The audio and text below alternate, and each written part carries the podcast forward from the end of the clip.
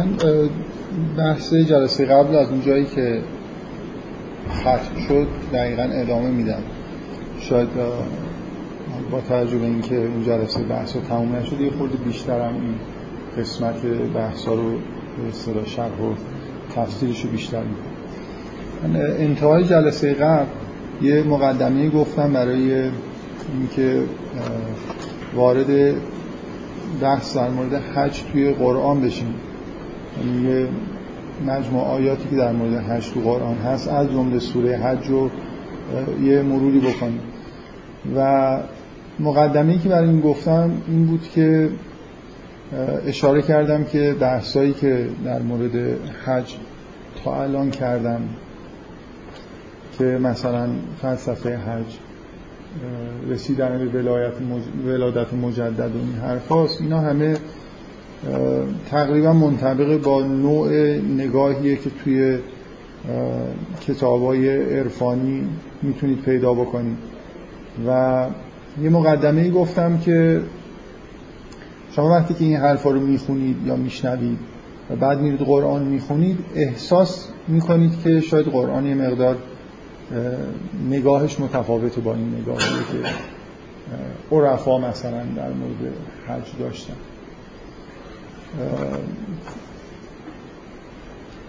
نکته سریحی در مورد مثلا فرض کنید این بخش اصلی عملیات حج که رفتن به عرفات و اومدن به منا و, و تواف و کل این ماجرا هست اصولا تو قرآن خیلی به این پرداخته نشد. یعنی تقریبا میشه گفت که شاید با یکی دو تا آیه بیشتر با یه عبارت های نچندان روشنی. اینا بیان شدن و در واقع مثل خیلی از مباحث مربوط به احکام واگذار شدن به واگذار شدن به مسئله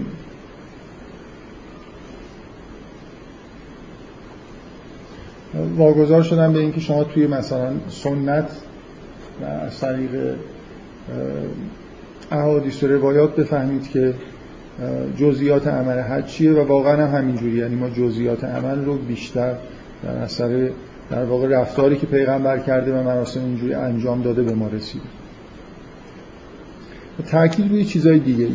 من این مقدمه رو گفتم و اشاره کردم به عنوان آخرین مطلبی که جلسه قبل گفتم اینکه اصولا نگاه عرفانی و اون چیزی که ما بهش میگیم طریقت دقیقا یه جاهایی مخصوصا توی همین هشت خودشون نشون میده با نگاه دینی و شریعت تفاوت داره. که از نظر من که از عمده ترین تفاوتاش مربوط به این میشه که نگاه عرفانی تقریبا در همه جای دنیا فاقد دیدگاه های اجتماعی و به شدت فردی. و طریقت هم اصولا طریقت فردیه. شما اگه به عرفانای شرق نگاه کنید عرفان مثلا فرض کنید هندی یا چینی اینا که مطلقا فردی هستن یعنی اصولا یه خود سراحت دارن در فردی بودن که شیوه کارشون هم معمولا انزوا طلبیه دیگه. یعنی آدمایی که دنبال مثلا زن بودیسم یا حالا هندویسم و اینجور چیزها هستن شم، شمنیسم و این حرفا اینا اصولا آدمایی نیستن که خیلی عمل اجتماعی داشته باشن معمولا در انزوا زندگی می‌کنن. و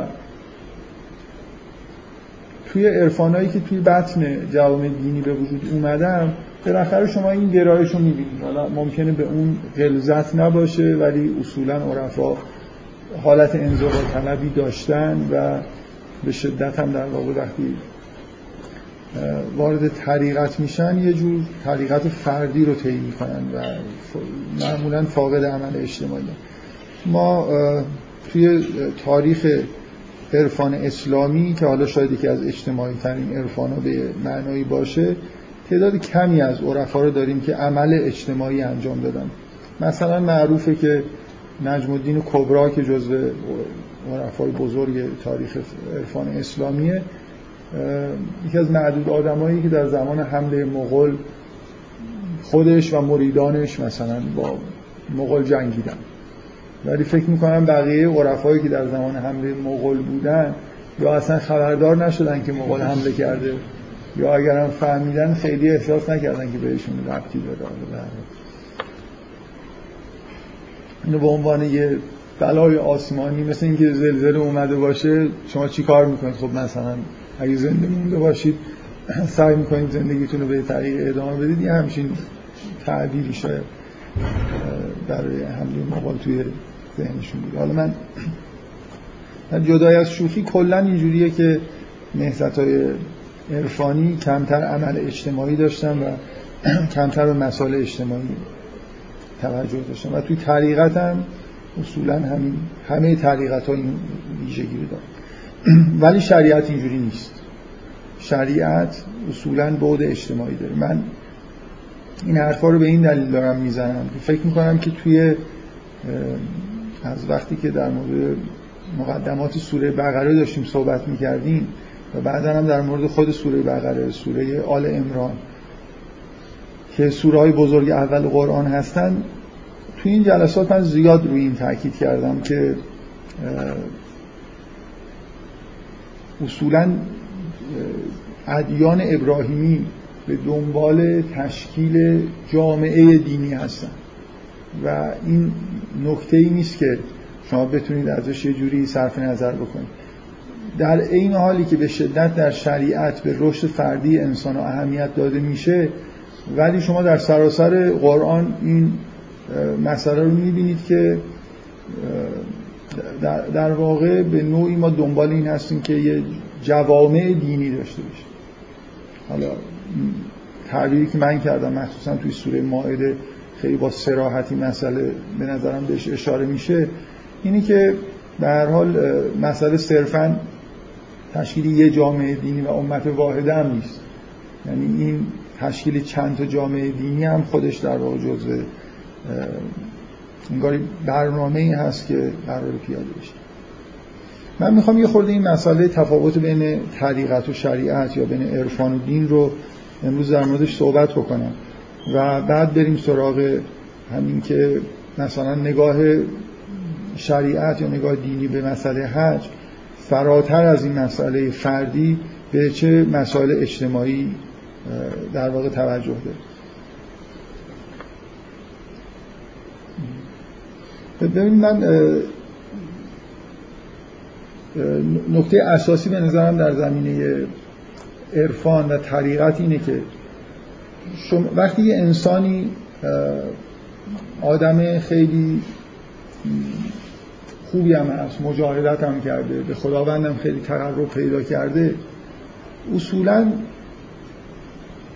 وقتی به یه جایی می‌رسه که الهاماتی داره و مشاهداتی داره این الهامات که در واقع یه جور ربوبیت الهی براش هستن که یه حالاتی بهش دست میده مثلا یه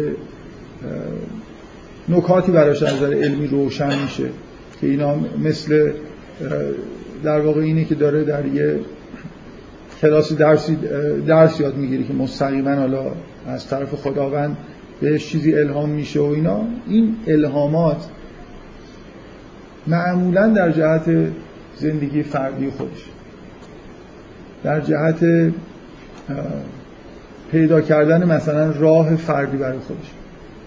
یعنی خداوند خب به طور طبیعی آدمی که در یه غار داره زندگی می‌کنه از دیگران جدا شده خب الهاماتش در جهت زندگی معنوی خودش این که الان مثلا چی کار بکنه چی کار نکنه این کاری که داره انجام میده براش خوبه.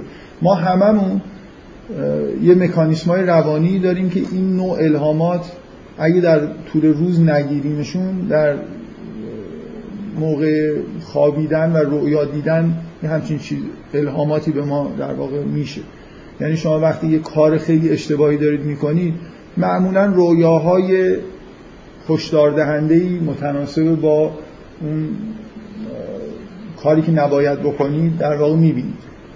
و کلا پیام هایی توی رویاها هست که به درد شما می‌خوره. همونطوری که نباید انتظار داشته باشید که رویاهایی ببینید. حداقل فرکانس اینجور رویاها نباید انتظار داشته باشید زیاد باشه. که رویاهایی ببینید که مثلا توش حقایق علمی کشف بشه برای شما. یا رویاهایی ببینید که درباره خیر جمعی مثلا یه چیزی درش هست کما اینکه این رویا اتفاق میفتن همونطوری که به شهادت قرآن در مورد پادشاه مصر که مسلط به جامعه مصر چنین رویایی بهش در واقع الهام شده که تا 15 سال مثلا سال زراعی مردم مصر رو توی رویاش در واقع به نوعی پیشگویی یه همچین چیزی هست که می‌خواد خوشسالی و قحطی بیاد و راه حلش هم در واقع به نوعی بهش الهام شده و واضحه که این رویا رویای کمیابیه که حالا یه پادشاه در مورد کشور خودش دیده و, و چون پیروی کرده از این الهام الهی ملتش رو تونسته نجات بده. حالا با توجه به اینکه به هر یه پیامبری مثل یوسف در نزدیکیش بوده که معنی رویا رو فهمیده و تونسته در واقع راه کار رو نشون بده و خودش هم عمل بکنه. ما معمولا رویاهامون و الهاماتمون در محدود زندگی فردی خودمون شما یه اشتباهاتی دارید انجام می‌دید و طبعا روبیت الهی در مورد انسان ها در مورد همه انسان ها روبیت خاص وجود داره به نوعی این اشتباهات بهتون گوش داده میشه. یکیش از طریق درونه. اگه به هیچ کدوم اینا توجه نکنید از بیرون هم یه در واقع چیزی شبیه الهام هست. ممکنه یه نفر بیاد از بیرون به شما یه چیزی بگه. خداوند پیامبران رو اصلا فرستاده که از بیرون یه نکاتی رو به شما گوش زد می‌کنن و الی آخر. به هر حال اساس الهامات عرفانی و, و چیزی که از توش طریقت عرفانی در واقع در میاد به شدت حالت فردی داره. از بین در واقع این عرفاست که بعضی به یه جایی می‌رسن که خداوند این آدم ها رو انتخاب می‌کنه به این منظور که اهداف اجتماعی و برنامه های کلی که خداوند داره انسان و زندگی انسان ها در زمین در واقع داره رو بهشون الهام بکنه. اینکه یه آدمی مثل ابراهیم پیدا میشه که یه رسالت جهانی پیدا می‌کنه که قراره برای همه انسان هایی که توی زمین تا ابد می‌خوان زندگی بکنن یه جور برنامه تهیه بشه این یه پدیده فراتر از این چیزیه که ما بهش میگیم عرفان. این در واقع این انگار یه نوع اینا یه الهاماتی از یه نوع دیگه هستن. به طور طبیعی یه انسان و مکانیسم های طبیعی که در وجود انسان ها هست اینجوری در واقع انگار طراحی شدن که خیر فردی خود این آدم رو در واقع بهش الهام می‌کنه. نه اینکه مکانیسمایی در درون من وجود داشته باشه که در مورد جهان به من اطلاعات بده یا در مورد کل مثلا سرنوشت بشر برنامه مخصوصا برنامه برای زندگی بشر توش یه چیزی تعبیه شده باشه. من دلیلی که خود بیشتر دارم بحث می‌کنم حالا یا جلسه قبلا اواخرش اشاره کردم اینه که یه مجموع بحثایی که الان مطرح شده مخصوصا از طرف آقای سروش که حالا متاسفانه بیش از اون اندازه ای که شاید خود اون مسئله که مطرح شده در واقع اکثر عمل به وجود آورده باشه شاید با بانیشه که باعث میشه که توجه زیادی بهش بشه. من حقیقتش حالا شاید همه مقالات نخونده باشم ولی همون موقع که مقالاتی منتشر شد که توش این ادعا هست که مثلا فرض کنید قرآن کلام پیغمبر نه کلام خداوند. یعنی واژگان قرآن مثلا تقدس ندارن. الهاماتی به پیغمبر می‌شده پیغمبر اینا رو به زبان عرب به زبان خودش زبان عربی بوده بیان می‌کرده. بنابراین می‌خوان بگن که ممکنه بخشی از فرهنگ عربی و نگاه مثلا فرهنگی اون دوران نظر تاریخی و جغرافیایی در قرآن یه انعکاسی پیدا کرده باشه. این حرفا حالا من حداقل تو مقالاتی دیدم نه استدلالی پشتش بود نه چندان نکته خاصی بود که بخواد خیلی جلب توجه بکنه. ولی واقعیتش اینه که از اون زمان تا الان من در این حالی که حالا خودم تصورم اینه که خب چون حرف حرف محکمی نبوده و استدلالی هم پشتش نبوده باید اون توجهی که داره بهش میشه فروکش بکنه. ولی با کمال تعجب می‌بینم که اینجوری نیست. یعنی روز به روز به نظر میاد که این حرفا بیشتر داره تازه مطرح میشه و من واقعیت اینه که نمی‌فهمم.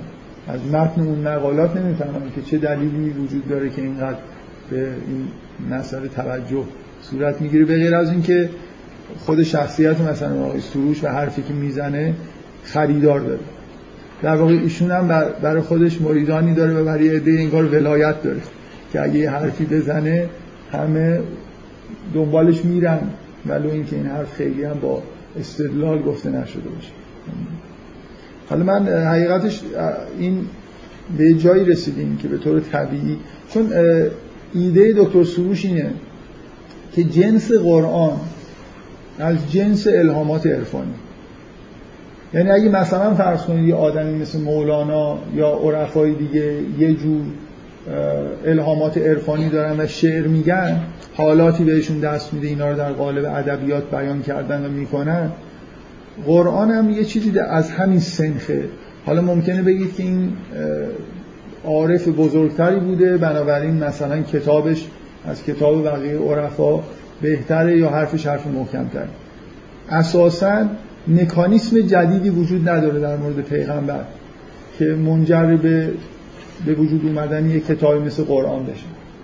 یعنی همون حالاتی بهشون دست می‌داده کشفهایی مثل کشفهای عرفانی داشته و اینا رو بیان می‌کرده همونطوری که شما انتظار ندارید که مولانا کتابش خالی از خطا باشه و انتظار دارید که اگه یه جور دیدگاه های علمی و فلسفی در دورانش معارف اصری دوران مولانا به نوعی انکاس پیدا کرده باشه در ادبیاتی که در واقع خلق کرده همونطور باید انتظار داشته باشید که حالا ولو اینکه قرآنی کشف عرفانی بزرگتریه ولی چون از همون سنخه در حال بعید نیست که یه نکات مثلا نادرستی از فرهنگ عربی مثلا وارد شده بشه. اون چیزی که از نظر توی این نظریه خالی از خطاست اون الهاماته. ولی توی اون مکانیسم ترجمه شدن اون الهامات به زبان در واقع می‌تونه خطا اتفاق افتاده باشه. ولو اینکه پیامبر امینه ولو اینکه پیامبر یه انسان استثنائیه که نه تنها در حد اکثر امانت بلکه در این ترجمه هم بهترین مترجمه. ولی شما می‌تونید اینجوری فکر کنید که زبان عربی گنجایش اون بیان الهامات رو نداره. نقص از مترجم نیست. نقص از این زبانی. من دارم حالا فکر نمی تو مقالات چنین چیزی گفته شده باشه. دارم میگم که لزوما این شکلی نیست که شما بخواید بگید که پیامبر اگه این نظریه رو بپذیرید بگید که پیامبر اینجا کوتاهی کرده یا مثلا در ترجمه کردن اشکالی وجود داشته وقتی که ترجمه اشکال اینه که اون زبانی که قرار بهش ترجمه بشه این مفاهیم و الهامات اون در واقع گنجایش نداره. در حال من احساسم اینه که در واقع ارتباط این بحث به طور مستقیم با این بحثی که الان من دفعه قبل شروع کردم اینه که ما باید در واقع تشخیص بدیم که آیا این مکانیسمی که قرآن رو به وجود میاره مکانیسمی که شریعت رو به وجود میاره واقعا همون مکانیسمیه که اشعار عرفانی رو به وجود میاره مکانیسم الهامات عرفانیه و مکانیسمی که طریقت رو به وجود آورده انواع اقسام طریقت رو. یا یه چیزی فراتر از اون چیزی که در عرفان مطرحه. من شخصا می‌خوام از این دفاع بکنم که این یه پدیده دیگه مثل در واقع وحی ممکنه شباهت هایی به الهامات عارفانه داشته باشه. شما ممکنه بگید که مثلا این, مکانیسم از شما اگه با واژگان دینی بخواید در موردش صحبت بکنید هر دوتای این الهامات رو ملائکه مثلا مسئولش هستن. برای اینکه عرفا عرفا کلا الهامات ربانی و الهامات شیطانی دارن که وسیله الهامات ربانی در واقع ملک وسیله که الهامات شیطانی رو میاره همین شیاطین هستن. اینکه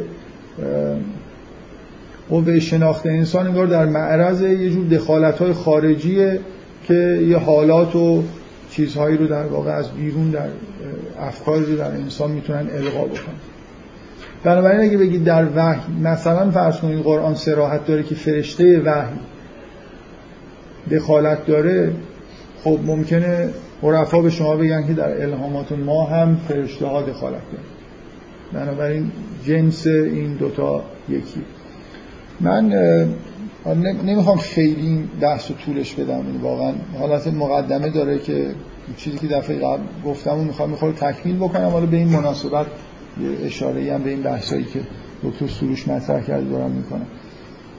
این چیزی که در واقع اینجا به نظر میاد که مورد اختلافه اینه که آیا زمانی که یه انسانی یه عارفی به عنوان پیامبر انتخاب میشه رسول میشه یا شما می‌تونید واژه رسول فکر کنم اینجا واژه خوبی برای به کار بردنش. یعنی فرستاده میشه به طرف مردم با یه دعوت خاصی. آیا این از این مرحله به بعدم همون شیوه مثلا الهام عرفانی که راهنماشه یا نه وارد یه مرحله جدیدی شد. فکر می‌کنم نگاه سنتی به طور سنتی نگاه اینه که نه وحی یه مکانیسم دیگه ای داره. فرشته وحی فرشته مثلا فرض کنید جبرئیل جبرئیل به سراغ عرفا نمیاد.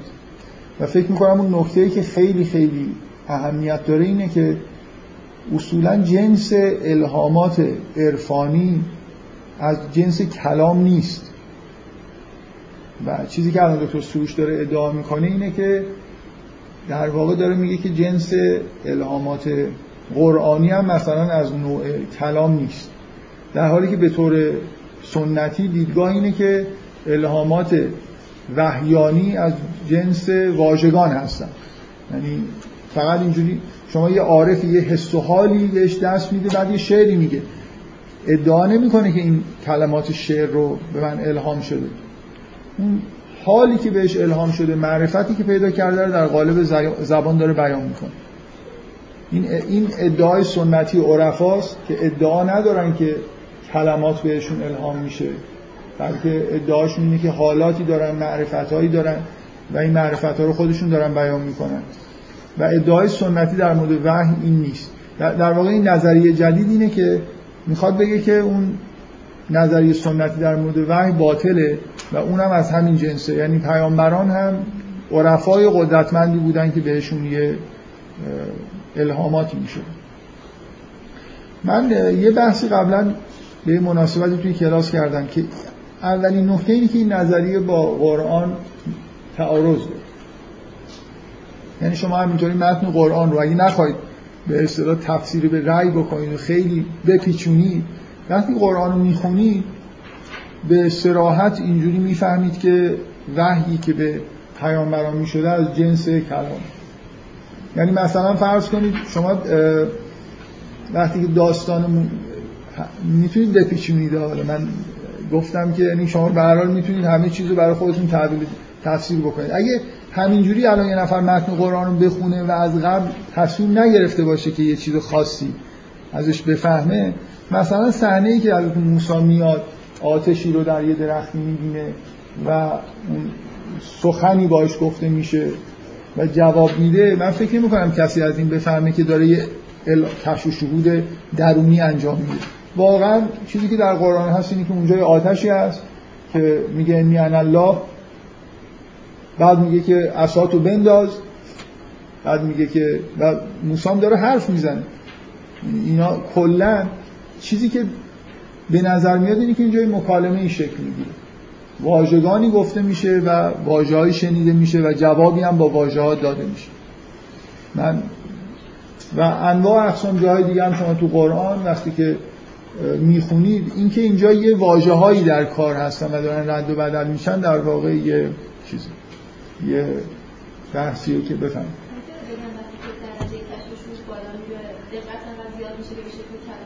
آره. من اینو می‌خوام در موردش صحبت بکنم. که این نکته اگه درست باشه در هر حال داره میگه که مکانیسم اضافه وجود داره. مثل اینکه از یه مرزی که رد بشی یه اتفاقی میفته همه ماجرا اینه. من می‌خوام سعی کنم اینو بگم. که خلاصه آیا اینجا مکانیسم جدید به وجود میاد که الهامات به صورت واژگان در بیان یا نه؟ ممکنه یه نفر بگه که این ادامه طبیعی و شدید همون الهامات عرفانی باشه اشکال نداره. اینکه مثلا پیامبران از سنخ عرفا هستن که ما همه قبول داریم. یعنی چرا پیامبر میشن؟ برای اینکه در واقع عرفای بزرگی هستن دیگه. اگه عارف اصلا کلا واژه چیزی باشه. واژه قانونی باشه داریم به کار می‌بریم. چون در قرآن ما چیزی تحت عنوان عرفان و عارف و این حرفا نداریم. اینکه مثلا بگیم مؤمنین خیلی رده بالایی هستن. برای پیامبران راهی رو طی کردن که به جایی رسیدن که ظرفیت این رو دارن که بهشون وحی بشه. به هر آدمی که امکان این که وحی بشه وجود نداره.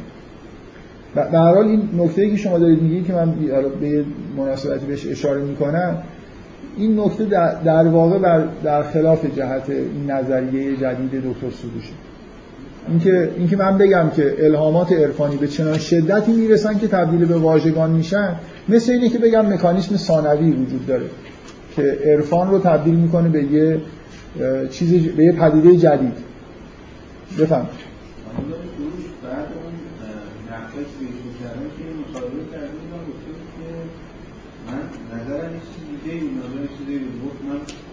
در اون سطحی که پیامبر هست عین مثلا هر خدا رو همه بحث اینه که آیا ممکنه فرهنگ عربی آیا ممکنه فرهنگ عربی و دانش اصری زمان پیامبر در هنگام اون ترجمه وارد قرآن شده باشه یا نه؟ ایشون اصلا نظریش اینه که می‌خواد اینو حل کنه. که اگر جاهایی می‌بینی که مثلا یه جور مثلا علوم اصری زمان پیامبر در قرآن باستا پیدا کرده که البته ایشون معمولا مثالی نمی‌زنه ولی فهوای کلامش اینه که همچین باستابایی وجود داره. شاید هم مثال زده باشه. من خیلی وقتم مقاله رو خوندم. مثال مثلا. مثال که آب کم آب که تو فقه ما هم پر از آب. من همیشه وقتی می‌خوام مثالی بزنم که ببینید چقدر شریعت اسلام با فرهنگ عرب ناسازگاره میگم ببینید پر از آب. اینکه اینکه مثال برعکسشه دیگه. شما انتظار دارید از یه شریعتی که در صحرا نازل شده همه چیز با شن و ماسه انجام بشه. اینکه باید هر دفعه نمی‌دونم سر تا پاهای خودتون رو بشورید روزی پنج بار وضو بگیرید. نمی‌دونم همش آب دیگه کلا. شکل وضو گرفتن؟ بحث این بوده که مثلا اینقدر آب کمی توش مثلا توصیه شده. چرا آب اینقدر داره استفاده میشه؟ این آب ارزش خب خیلی آخه مثال بدیه. من دارم به منم جواب عصبانیتم به ایشونه به شما نیست. نه خب مثلا من فکر کنم منظورشون شاید اینه که هفت آسمان در قرآن. من ندیدم مثال بزنم ولی تصور ایشون شاید اینه که هفت آسمان نتیجه هیئت بطلمیوسیه و علوم اصری اون دورانه. بنابراین مثلا بودنش تو قرآن توجیهش اینه که خب خب اینا مهم نیست. اینا علوم اصل بوده. پیامبرم با همون زبان. در واقع حرف دکتر سروش اینه که نه با با همون وقتی میگی با همون زبان با همون فرهنگ. با یه سری پیش زمینه های مثلا حالا ایشون سراحتا نمیگه ولی اعراب به جن اعتقاد داشتن. و در قرآن هم مثلا یه جور شیاطین جن این چیزا مثلا چیز دیگه علوم اصلی زمان پیامبره و حالا در قرآن هم باز پیدا کرده. من نمی‌دونم منظور ایشون دقیقا چی یادم میاد یه باز کسی مثال شما مثال داری. آره مثلا آره توصیفات آخه ببینید این حرفا مال من این میوه هایی که بوده. تو, قرآن یه چیزایی هست که اونجا نبوده. مثلا توصیف تگر که هست نمی‌دونم. این همه حرف از بارندگی هست که اینا در... و شما مثلا فرض اگه بهشون بگی اگه نکته که من می‌خوام یه بارم در موردش بحث کردم و نمی‌خوام دوباره تکرار بکنم. اگه یه چیزی اونجا بوده و در قرآن نقل شده میگن که اینا چیزه اونجا بوده و نه. اگه یه چیزی نبوده خب آرزوهاشون بوده. یعنی اگه مثلا باغ اصلا باغ و نهری اونجا جاری نبوده خب این همچین آرزوهایی داشتن. هی تو قرآن حرف باغ و نهر و این حرفا هست. حالا اگه یه چیزایی هم مثلا خب مثلا چرا یه میوه های عجیب و غریبی که اونجا نیست در بهشت نیومده؟ کلا یعنی استدلال. هر دو طرف همه چیز میشه گفت دیگه. خلاصه یه چیزایی که اونجا هست به یه دلیلی می‌تونید بگید چون بوده اومده اگه نبودم که می‌تونید بگید چون نبوده آرزوشی داشتن هی حرفشو زدن. مثلا نصف العش نصف العش خلاصه دو طرف چی میگن؟ شمشیر دو لبه از هر دو طرف می‌زنن و انتظار دارم ببرال بگذاریم. من می‌خوام بگم فهوای این نظریه دکتر سروش بالاخره اینه که می‌خواد بگه که توجیه کنه که چگونه بخشی از فرهنگ عربی در قرآن باستاب می‌تونه پیدا کرده باشه. و این منشأ وحیانی قرآن رو خراب نمی‌کنه. چون که حرف کفر آمیز نمی‌خواد. داره یه جور دفاع می‌کنه. میگه بیاید فرض کنید که فرهنگ عربی در قرآن هست. حالا می‌خوایم بگیم که این با منشأ الهی قرآن در تضاد نیست. چجوری این حرف رو اینو توجیه می‌کنیم؟ میگیم که خب خداوند وحیش به صورت الهام مثلا عارفانه بوده و پیامبر به ناچار این رو به زبان عربی بیان کرده. شما وقتی این رو به زبان عربی بیان می‌کنید زبان عربی با خودش یه مثلا فرهنگ عربی هم ممکنه تو خودش داشته باشه و از نظر دکتر سروش اون بخش ها بخش های بی اهمیت قرآنه. بنابراین نه به وحیانی بودن قرآن آسیبی رسیده. تئوری دکتر سروش به نظر من فرضش اینه. فرهنگ عربی در قرآن هایی داشته ولی ما می‌خوایم توجیه بکنیم که علا رغم این که قبول داره دکتر سروش مثلا دارم میگم. دکتر سروش کلا این اصلا این روشن فکرهای دینی ما چیز حرف می‌زنن در همیشه یه چیزهایی رو مثل کوه یخ دیگه 90 درصدش رو نمیگن با سراحت حالا اونایی که ایران هستن بیشتر. خلاصه من فکر می‌کنم محتوای نظریه اینه که اگر فرض کنیم که فرهنگ عربی در قرآن باستا پیدا کرده چطور می‌تونیم از منشأ وحیانی قرآن دفاع بکنیم؟ و چطور می‌تونیم از هدایت قرآن دفاع بکنیم؟ ایده در واقع دکتر سروش اینه که اگه این نظریه رو بپذیریم که وحی حالت الهام عرفانی داره یه مرحله ترجمه داره که پیامبر انجام داده بنابراین منشأ ال... می‌تونید بگید که این بخش فرهنگ عربی تو مرحله ترجمه وارد میشه. بنابراین اون بخش الهامش همچنان جنبه الهی خودش رو می‌تونه حفظ بکنه. به اضافه این که هدایت و قرآن هم می‌تونید بهش معتقد باشید. برای خاطر اینکه اون جزئیاتی که از فرهنگ عرب وارد میشه مثلا فرض کنید اگه هفت آسمان نتیجه هیئت بطل میوسیه شما هدایت قرآن که رفتی به هفت آسمان نداره. هدایت قرآن رفتی به این نداره که حالا مثلا یه فلان چیز جزئی که اونجا توصیفی که شده حالا یه خورده اینجوری توصیفی که شده از بهشت فرض کنید که خیلی مطابق سلیقه اعراب باشه. خب اگرم باشه اینجوری نیست که چیز بدیه مثلا مطابق سلیقه کلا هیچ کس از باغ و نمی‌دونم میوه و و اینکه بگن که هر چی اونجا بخوای برات فراهمه این توصیفا که بالاخره توصیفای خوبی هستن. حالا می‌تونید بگید که اگه 100 درصد روی اعراب اثر میذاشت روی دیگران مثلا 90 درصد اثر می‌ذاره. بالاخره هدایت قرآن به مردم می‌رسه. بنابراین این یه جور موضع دفاعی گرفتنه در مقابل اینکه اگر این فرض رو بپذیریم که فرهنگ عرب اینجا باستاب داشته چی کار باید بکنیم؟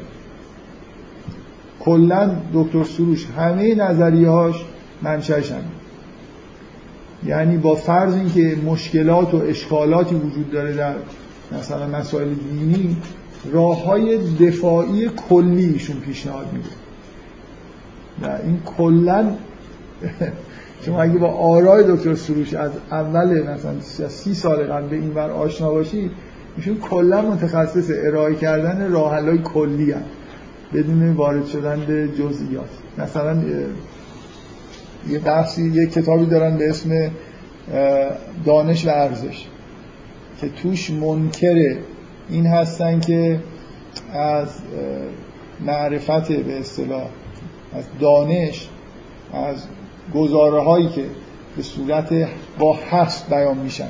از معرفت من نسبت به جهان باید در بیاد. یعنی مثلا من بگم چون جهان چنین است و مثلا انسان چنین است فلان باید فلان طور زندگی کرد یا باید فلان کار کرد. اینا این بازی راه حل کلیه در مقابل بعضی از بحث‌های مارکسیستی که اون دوران فکر می‌کنم چیز بود اصطلاح جوری متداول بود. حالا کار نداریم.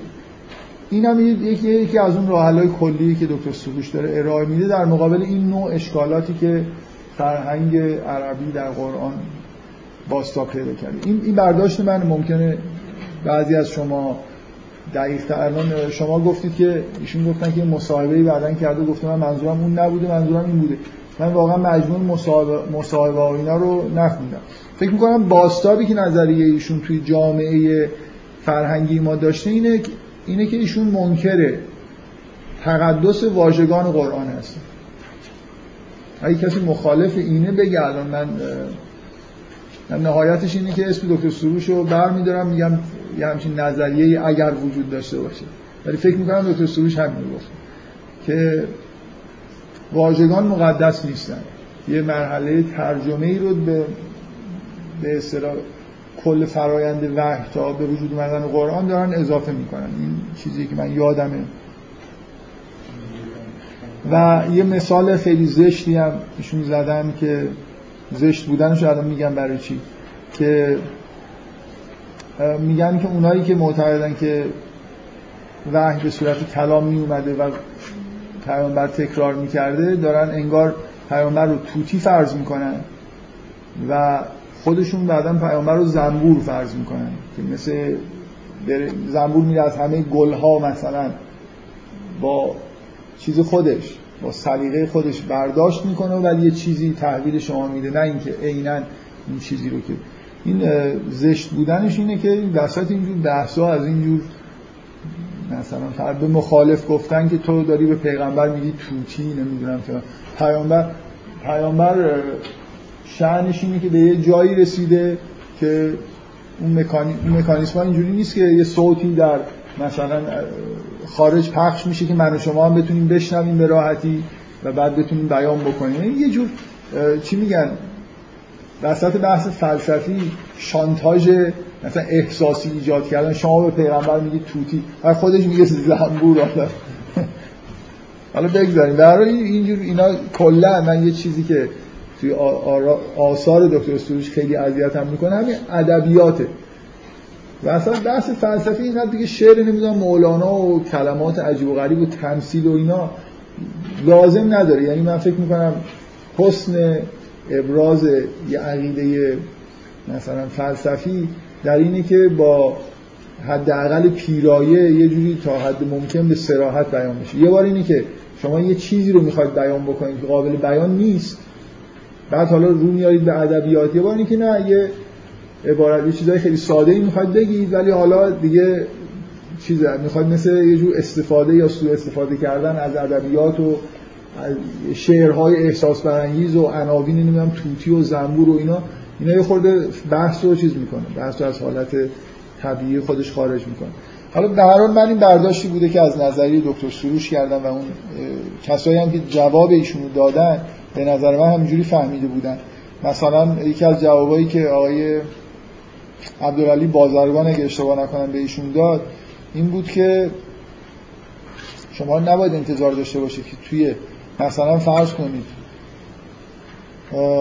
بتونید با این نظریه خودتون توجیه بکنید که چرا در قرآن نظم های مثلا ریاضی وجود داره. یعنی این الهاماتی که به نفر میشه و بیانش می‌کنه مثل بقیه عرفا که دیگه یه متن مثلا فرض کنید نمی‌دونم همه حروف مذهب 19 باشن ایشون چون خیلی به این چیزا اعتقاد داره مثل پدرشون برای اینو نشانه می‌گیره که اگه قبول دارید که همچین های عجیب و غریبی توی متون مقدسی مثل قرآن وجود داره اینا یه مکانیسم جدیدی بوده که این نظم‌ها به وجود اومده. واژگان خیلی هم تصادفی و اختیاری و همراه با خطا نیستن. اگه واژگان همراه با خطا هستن انتخابشون چطور نمیشه توجیه کرد که مثلا یه نظمای ریاضی وجود داره؟ یا فکر می‌کنم ایشون توی مقالش مقالشون به این اشاره کرده بودن شاید هم کسی دیگه یادم نیست. که مثلا این حروف مقطعه اینا چه جور الهاماتی هستن که در قرآن مثلا یه سوره داره شروع میشه با الف لام میم. مثلا یه احساسی احساس الف لام میم به پیغمبر دست داده داره میگه الف لام میم. یا نه اینا یه چیزای اتفاقا نشون میده که در به نظر من من اینو تایید می‌کنم. من خیلی با اون بحثای نظم ریاضی چیز نیستم سمپاتی ندارم.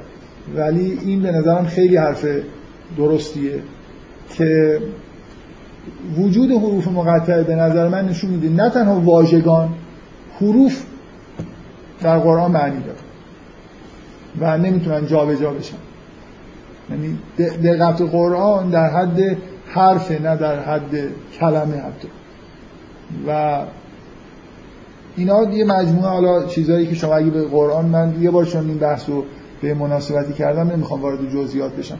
به نظر میاد که خود متن قرآن گواهی میده به اینکه این وحی که به پیغمبر می شده فرم واژگان داشته بفهم ترجمه که حالا ممکنه خود تقدس کلمات رو خراب کنه یا واسه شواهدی داره که تحریف. به هر حال اون فیلتر هم یه خورده خراب می‌کنه کار دیگه. یعنی اگه تعریف هم قائل باشیم که وجود داشته باشه باز همین مشکل. یه سری از جوابایی هم که داده میشه به این فیلتر ترجمه که اگه اینجوری پس چرا این؟ این برای همون تحریف هم می‌تونه معتبر باشه دیگه. مثل همون نظم ریاضی اگر که قائل باشیم بهش اگه یه خودم تعریف شده باشه اون مضمون موزد به هم میزه دیگه. منظورم اینه که این دو تا فیلتر شباهتایی به هم دارن دیگه. آره من نکته ای که در واقع دارم میگم این نیست که شما فرض کنید که این مثل اینکه یه تحریف ابتدایی هم داره صورت می‌گیره. که می‌تونید بگید اجتناب ناپذیره. حالا دیگه این اینو نمی‌شد کارش کرد. در حال قرار بود که به صورت واژگان بیان بشه. زبان ها نقص دارن بنابراین دچار نقص شد. و مسئولیت از خطا و فکر کنم من به اینم تاکید کردم. دکتر سروش در واقع یه جوری مسئولیت از خطا رو در حد اون الهامات می‌دونه. نه در حد چیزی که به صورت واژگان در میاد. حالا نکته ای که من دارم میگم اینه که خود قرآن آیا گواهی میده به نظریه؟ قرآن شما شاهد قرار بدید کدوم که از این دو تا نظریه رو؟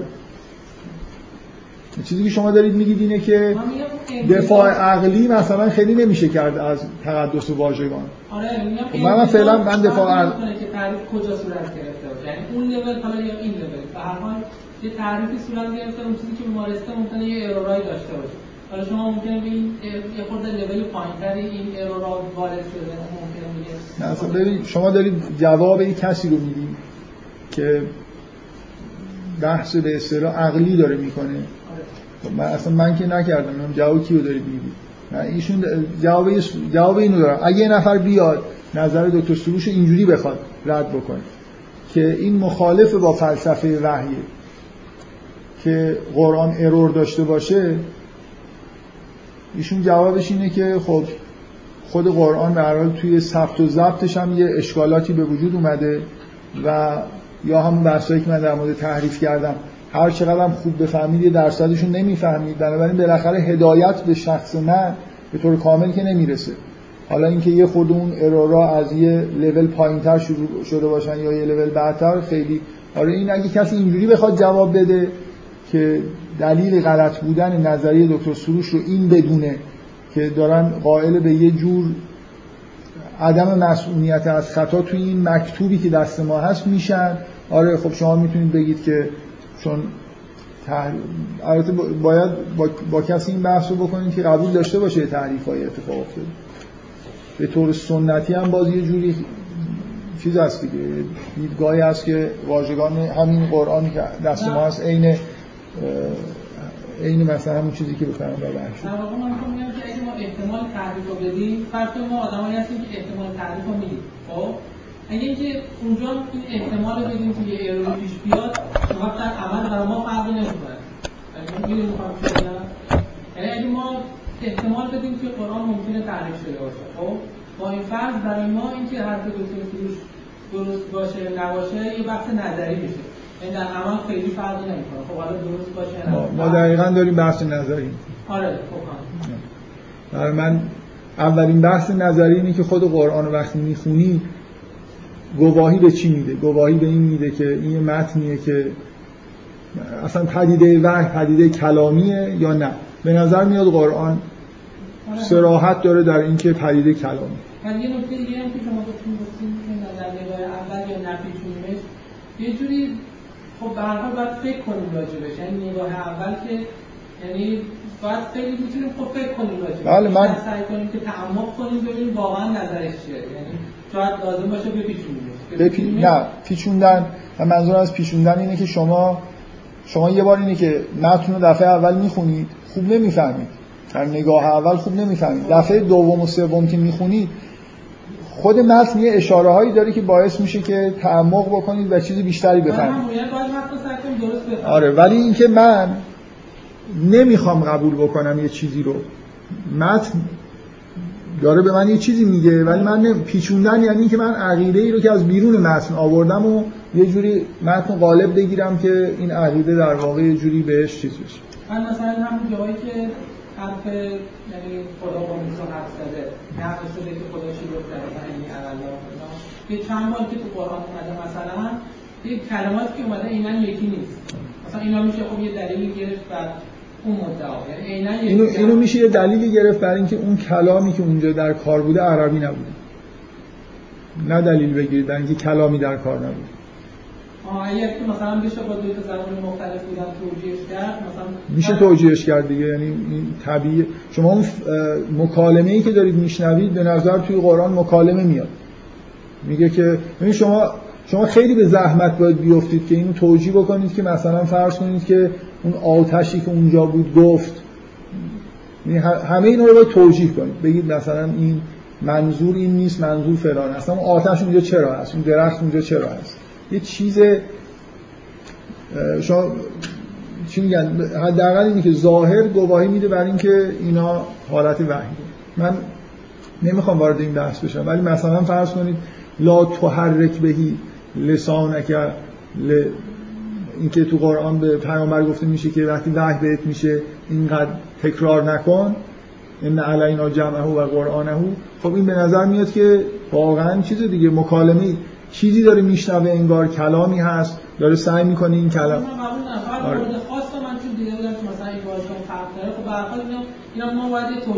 بله.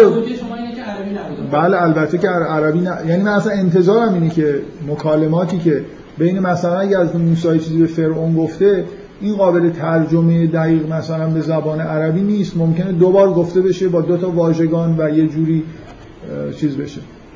یه جوری مثلا اختلاف پیدا کنه.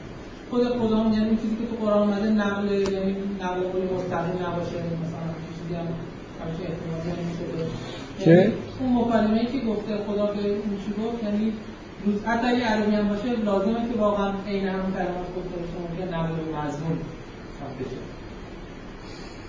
من, من نمی‌دونم من شما مخالف این هستید که حداقل در ظاهر آدم وقتی قرآن رو می‌خونه به نظر میاد تایید وحی نه می‌خوام مخالف با این هستید که در از قرآن اینجوری برمیاد. مخالف با این هم هست این مسئله خاص صرفا من دارم بحث می‌کنم. راجع به مسئله خاصی که مثلا با موسی صحبت شده خب. خب میگم ممکنه اینا یه نفر فکتی بیاره در اون مورد. شما میگید که مثلا شما توجیه بهتری دارید که عربی نبوده خب توجیه خوبیه. اینکه بقیه جاهای قرآن هم یه چیزی هست که مجموعاً نشون میده که کلمات بوده من کاملا قبول دارم. نیست که من نظرم نه خب برای من روی چی دارید؟ ببین شما الان جوابی یه حرفی که زده نشده بود تو کلاس رو دادید من مجبور شدم اون حرفی رو که شما جوابش دادید بگم که چیه. الان الان من نمی‌فهمم در مورد چی دارید بحث می‌کنید. خب راجع همین موضوع خاص بحث کردم. ببین من که شما من چی گفتم؟ من چی گفتم؟ شما نظرتون چیه و در, در مورد چی داریم بحث می‌کنیم ببین این نکته اینه که من مثلا اگه راجع به چیزی نظر داشته باشم مثلا نظر این باشه که قرآن کلا می‌خواد بگه که واژگان بوده که بحث شده خب؟ ولی اگه یه چیز ببینم که احساس کنم فکتیه که این بنده به این نظریه خب ممکنه این فکت رو بخوام من مطرح کنم. بخوام ببینم که این فکت با همین نظر چجوری فیت میشه. این لازم نیست من کلا مخالف باشم که راجع به یه فکتی صحبت کنم. الان من الان بحث شما فکتتون این بود که واژگان دو جور اومده توی بحث خب. این بود بحثم شد خب. حالا به هر حال من احساسم اینه که این به اصطلاح نظریه سنتی در مورد اینکه وحی به صورت واژگانه. هم شما توصیفی که خود پیامبر از وحی که بهش می‌شده شامل همینه. هم خود قرآن رو وقتی می‌خونید و لحظه های وحی به پیامبران دیگر رو می‌بینید همینجور به نظرتون می‌رسه. و خیلی ایده دیگه ای که توی بعضی از جوابایی که به سروش داده شده هست مثل همین وجود الف لام یا خیلی چیزایی دیگه. بنابراین دکتر سروشه که به نظر من برای طرح نظریه جدیدش باید ادله شما می‌خواید یه ایده ای که وجود داره و به نظر میاد به همه چیزا هم سازگاره رو بشکنید اونجاست که شما انتظار دارید که دکتر سروش خیلی دلیلای محکمی برای در واقع نظریه خودش داشته باشه.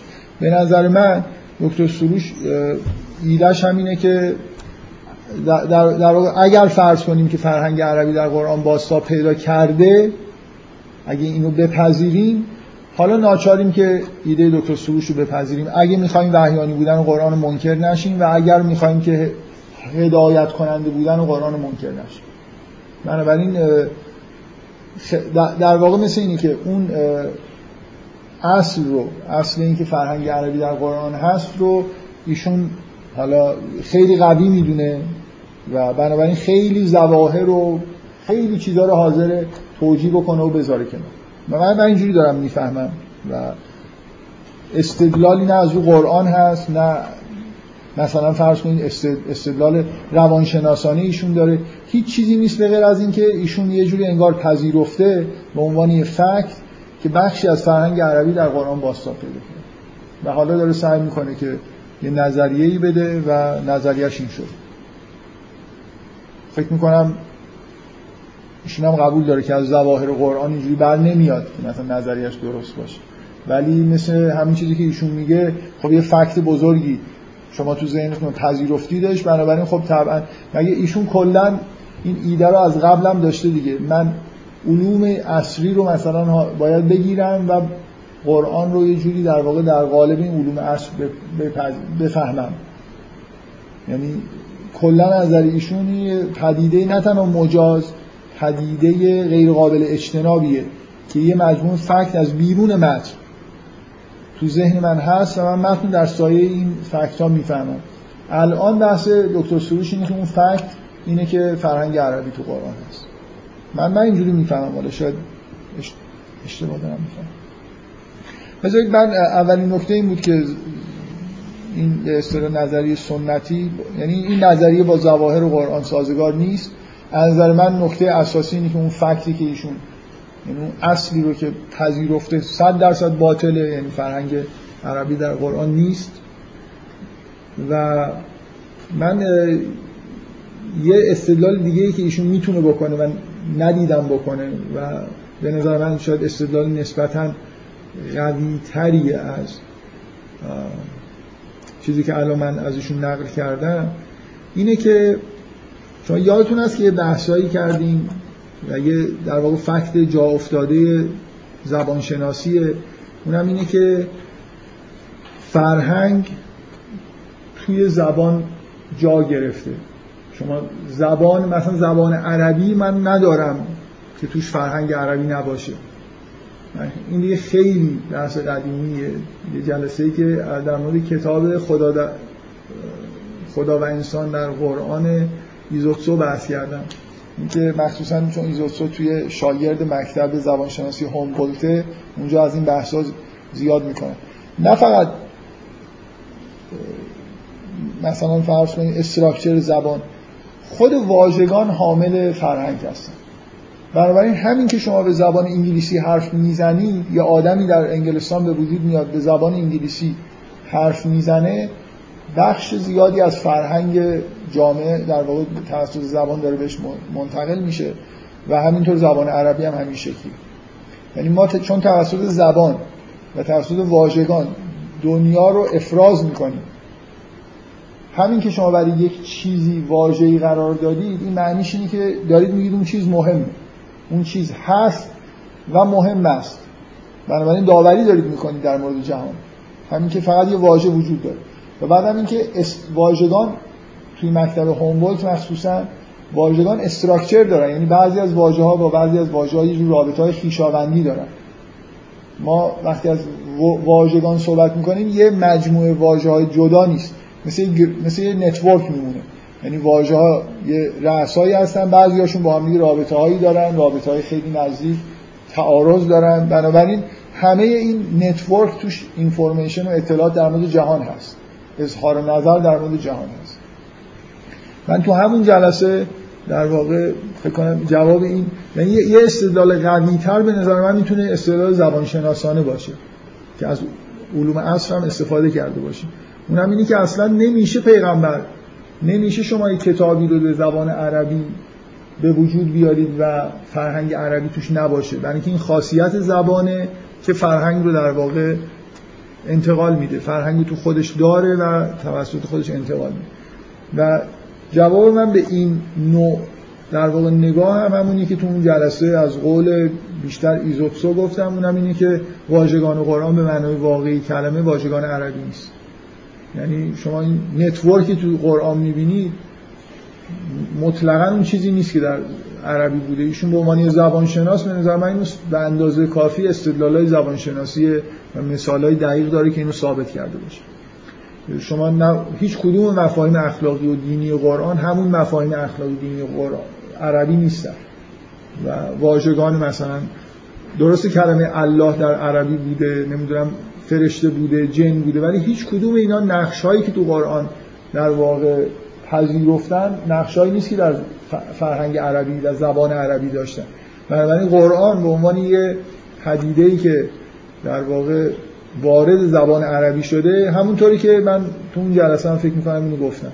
همونطوری که ظهور یه شاعر یه زبان رو دچار تحول می‌تونه بکنه یعنی همه شعرا این خاصیتی دارن که یه واژگانی رو ابداع می‌کنن. یعنی خیلی از واژه‌هایی که استفاده می‌کنن به دلیل اینکه می‌خوان مفاهیمی رو مطرح بکنن که خیلی عرف نیست مجبورن واژه‌های جدید ابداع کنن. که طبیعی هم است که واژگان رو ابداع نمی‌کنن به این معنی که واژه بلکه یه واژه‌ای رو از توی زبان می‌گیرن ولی به معنی جدیدی استفاده می‌کنن. این دقیقا همون کاریه که به طور خیلی خیلی شدیدتر از اینی که یه شاعر انجام میده در قرآن انجام شد. تقریبا همه واژگان اخلاقی و دینی و قرآن خارج از معنای عربی خودشون دارن به کار میرن و الی آخر. بنابراین این استدلال ایرادش اینه که در این حالی که ما میپذیریم که این یه فکت زبان شناسانه است که هر زبانی حامل فرهنگه ولی این رو نمیپذیریم که هر کسی که داره از یه زبان استفاده می‌کنه لزوما اون فرهنگ رو منتقل بکنه. چون می‌تونه این ابداعات رو داشته باشه. یعنی زبان یه چیز منجمد شده بیرون آدما نیست. آدما به وجودش آوردن و آدما می‌تونن تغییرش بدن. یعنی یه کتاب ممکنه توی یه زبان وارد بشه و یه سری معادلات یه بخشی از اون شبکه رو به هم بریزه.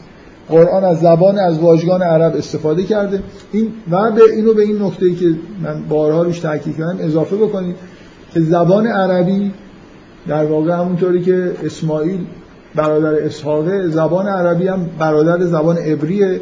اینا زبان به نوعی زبان حضرت ابراهیم هن. اینا نزدیک به اون زبانی هستن که خداوند بتونه بهش صحبت بکنه.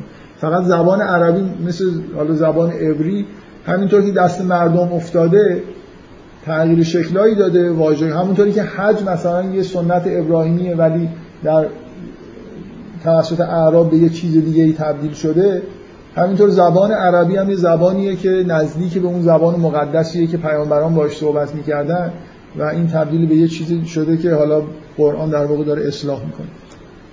دقیقا وقتی که قرآن میگه که این کتاب عربی مبینه به قرآن ایراد می‌گرفتن به پیغمبر که چرا اینقدر عجیب و غریب حرف می‌زنی؟ ما که اینجوری حرف نمی‌زنیم.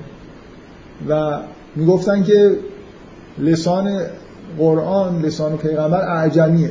قرآن در جوابشون میگه که لسان الذی یل... لسان الذین یلحدون بهی اعجمیون و هازا لسان عربی و مبین. یه جور برگشتن به اون سرچشمه اون عربیه که می‌تونه جهان رو تبیین بکنه. عربی که می‌تونه همه چیزو در واقع باش آشکار کرد. در هر حال این نکته ای که من دارم میگم فکر کنم حالا بحث رو ببندیم. من چون یه جوری به طور طبیعی ارتباط داشت به چیزی که رسیده بودم و توی این چند هفته اخیرم بارها به این نقطه برخوردم که همچنان این بحث های دکتر سروش خیلی مطرحه. به نظر اومد بد نیست که لاقل بحث رو مطرح بکنم و یه ابرا... چون با خیلی حرفایی که قبلا زدم و الان دارم می‌زنم مربوطه و از نظر من همه چیز خراب میشه اگه واژگان رو مقدس نگیری یعنی اصولا فعالیت تفسیری بر اساس اهمیت دادن به واژگان شکل می‌گیره به نظر و اگه بخواید یه جور ایده دیگه ای داشته باشید در مورد اینکه قرآن واژگانش مقدس هست یا نیست اون وقت باید فعالیت تفسیری هم چیز دیگه ای بشه. جور دیگه ای برخورد من حداقل فکر می‌کنم توی تمام این جلسات همیشه اینجوری برخورد کردم که یکی یکی این واژه ها جاشون که خود این ور میرن توی فعالیت تفسیری مهمه. که به اینا دقت بکنید. ولو اینکه احتمال بدید که درصدیش مثلا دچار تحریف شده باشه ولی بنای مفسر باید در این باشه که مثلا تا جایی که من من شخصا در مورد تحریف در حد اینکه هفت قرائت آدم بره نگاه بکنه فکر می‌کنم فعالیت خیلی مفید و موثری بقیه‌اش دیگه اوهامه دیگه. یعنی من وقتی هیچ دلیلی ندارم که اینجا این واژه ممکنه غلط باشه خب اون اونجوری من هر جایی که قرآن رو نفهمم خوشم نیاد می‌تونم بگم اینجاش به نظر میاد تحریف شده. مثلا یه جورایی. مفسر باید موظف بدون خودشو که مقید به این باشه که واژگان و ترتیب نمی‌دونم. بعضی بعضی ممکنه روی این که این بخشای مختلف سوره به ترتیبی درستی کنار هم قرار گرفتن یا نه ممکنه حرف داشته باشن. ممکنه مثلا یه نظریه اینه که مجموع آیات مجزا نازل می شده و بعد مثلا حالا پیامبر می‌گفته اینا رو کجا بذارید؟ بعضیا ممکنه این قبول نداشته باشن. بعضیا میگن سوره ها ترتیبش پیامبر تعیین کرده بعضیا ممکنه قبول نداشته باشن. در حال اینکه چی رو قبول دارید یا چی رو قبول ندارید رو فعالیت تفسیریتون اثر می‌ذاره. نظریه که دکتر سروش داره میگه به نظر من نظریه ضد تفسیر به این معنایی که الان وجود داره. و اینجور راهو به نظر من میبنده حالا. علت این که در موردش دارم حرفم می‌زنم شاید همینه که درست مخالف نظر عملی مخالف همه فعالیت هایی که من حداقل انجام میدم. من در مورد نظر دکتر سروش اون یه نکته ای که بعد نیست بهش اشاره بکنم. باز می‌خوام از علوم اصری خود استفاده بکنم. ما, ما یکی از علوم اصریمون روانکاویه و توی روانکاوی حداقل با اون روی کرده یونگیش یه مفهومی وجود داره به اسم سلف و یه جوری حداقل ما جدای از تفکرات عرفانی و دینی در یه جایی توی قلب علوم مثلا اصری به اینجا رسیدیم که برای اینکه توج... یون برای اینکه توجیه بکنه که چطور حقایق فردی جمعی گاهی حتی حقایق علمی در رویاها ظاهر میشن یه جوری به این در واقع رسیده که در هسته مرکزی مثلا بخش ضمیر ناخودآگاه انسان یه چیزی وجود داره به اسم self و این self منبع یه جور information نامتناهیه. انگار همه دانش در درون این ضمیر ناخودآگاه هست. حتی زمین ممکنه در رویا وقوع زلزله پیش بینی بشه در رویا ممکنه بعضی وقایع طبیعی قوانین علمی ظاهر بشن. یعنی ولو اینکه این موارد ممکنه حالت استثنایی داشته باشن ولی به هر حال وقتی که پیش میان توجیهش از نظر یونگ اینه که باید فرض بکنیم که در بطن زمین ناخودآگاه یه هسته خیلی چیزی وجود داره که با همه جهان یه جوری مرتبط و به هر حال یه همچین تئوری در دیدگاه یونگی وجود داره. یه مفهومی وجود داره به اسم سلف و بنابراین تئوری یون خیلی خیلی هماهنگی با اینکه شما عرفان رو درک بکنید.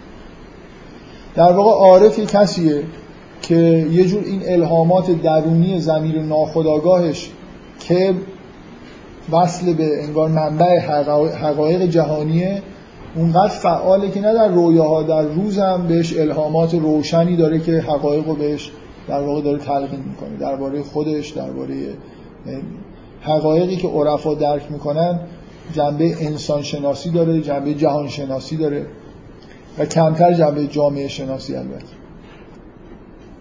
شما حالا اگر از اینو قبول داشته باشید که من خودم کلا سمپاتی زیادی نسبت به نظریات یونگی دارم اون وقت می‌تونید بگید که در واقع همون جوری که ایشون اشاره کردن بگیم که ما یه مرحله ای داریم که انگار به طور طبیعی عارف داره از سلفش برای زندگی روزمره خودش و در مورد چیزهایی که باش در سر و کار داره از جمله انسان. الهاماتی میشه در مورد جهان در مورد خدا چیزهایی رو درک می‌کنه. حالا از یه مرحله که بگذریم به جای بالاتری برسیم شاید این سلف مثلا فعالیتش خیلی عمیق‌تر و شدیدتر بشه من فقط می‌خوام در حد اشاره اینو بگم. که ایده ایه که به نظر من ایده جالبیه. اونم اینه که بین سه تا دیدگاه روانکاوانه ای که در واقع اگه دیدگاه مثلا بانی روانکاوی رو روانکاوی فروید در نظر بگیریم. دو تا نظریه کنار هم دیگه از فروید منش... به اصطلاح منشأ گرفته که تفاوت دارن با نظریه فروید. که یکی نظریه یونگه یکی نظریه لکان. یونگ به یه چیزی به اسم سلف در درون انسان قائله. اونور لکان فکتایی داره مشاهداتی داره که تو تئوریش به اینجا می‌رسه که ساختار ناخودآگاه ساختار زبانی.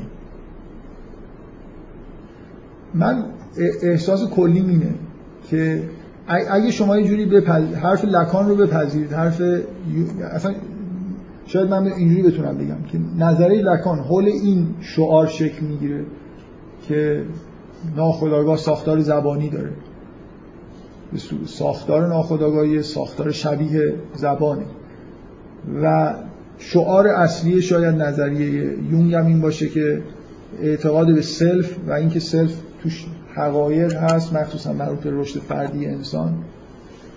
اگه این دوتا رو با هم دیگه بخواید بپذیرید یه جوری تلفیق بکنید یه جوری معنیش این میشه که اون هسته مرکزی ناخودآگاه ساختار زبانی داره یعنی علا...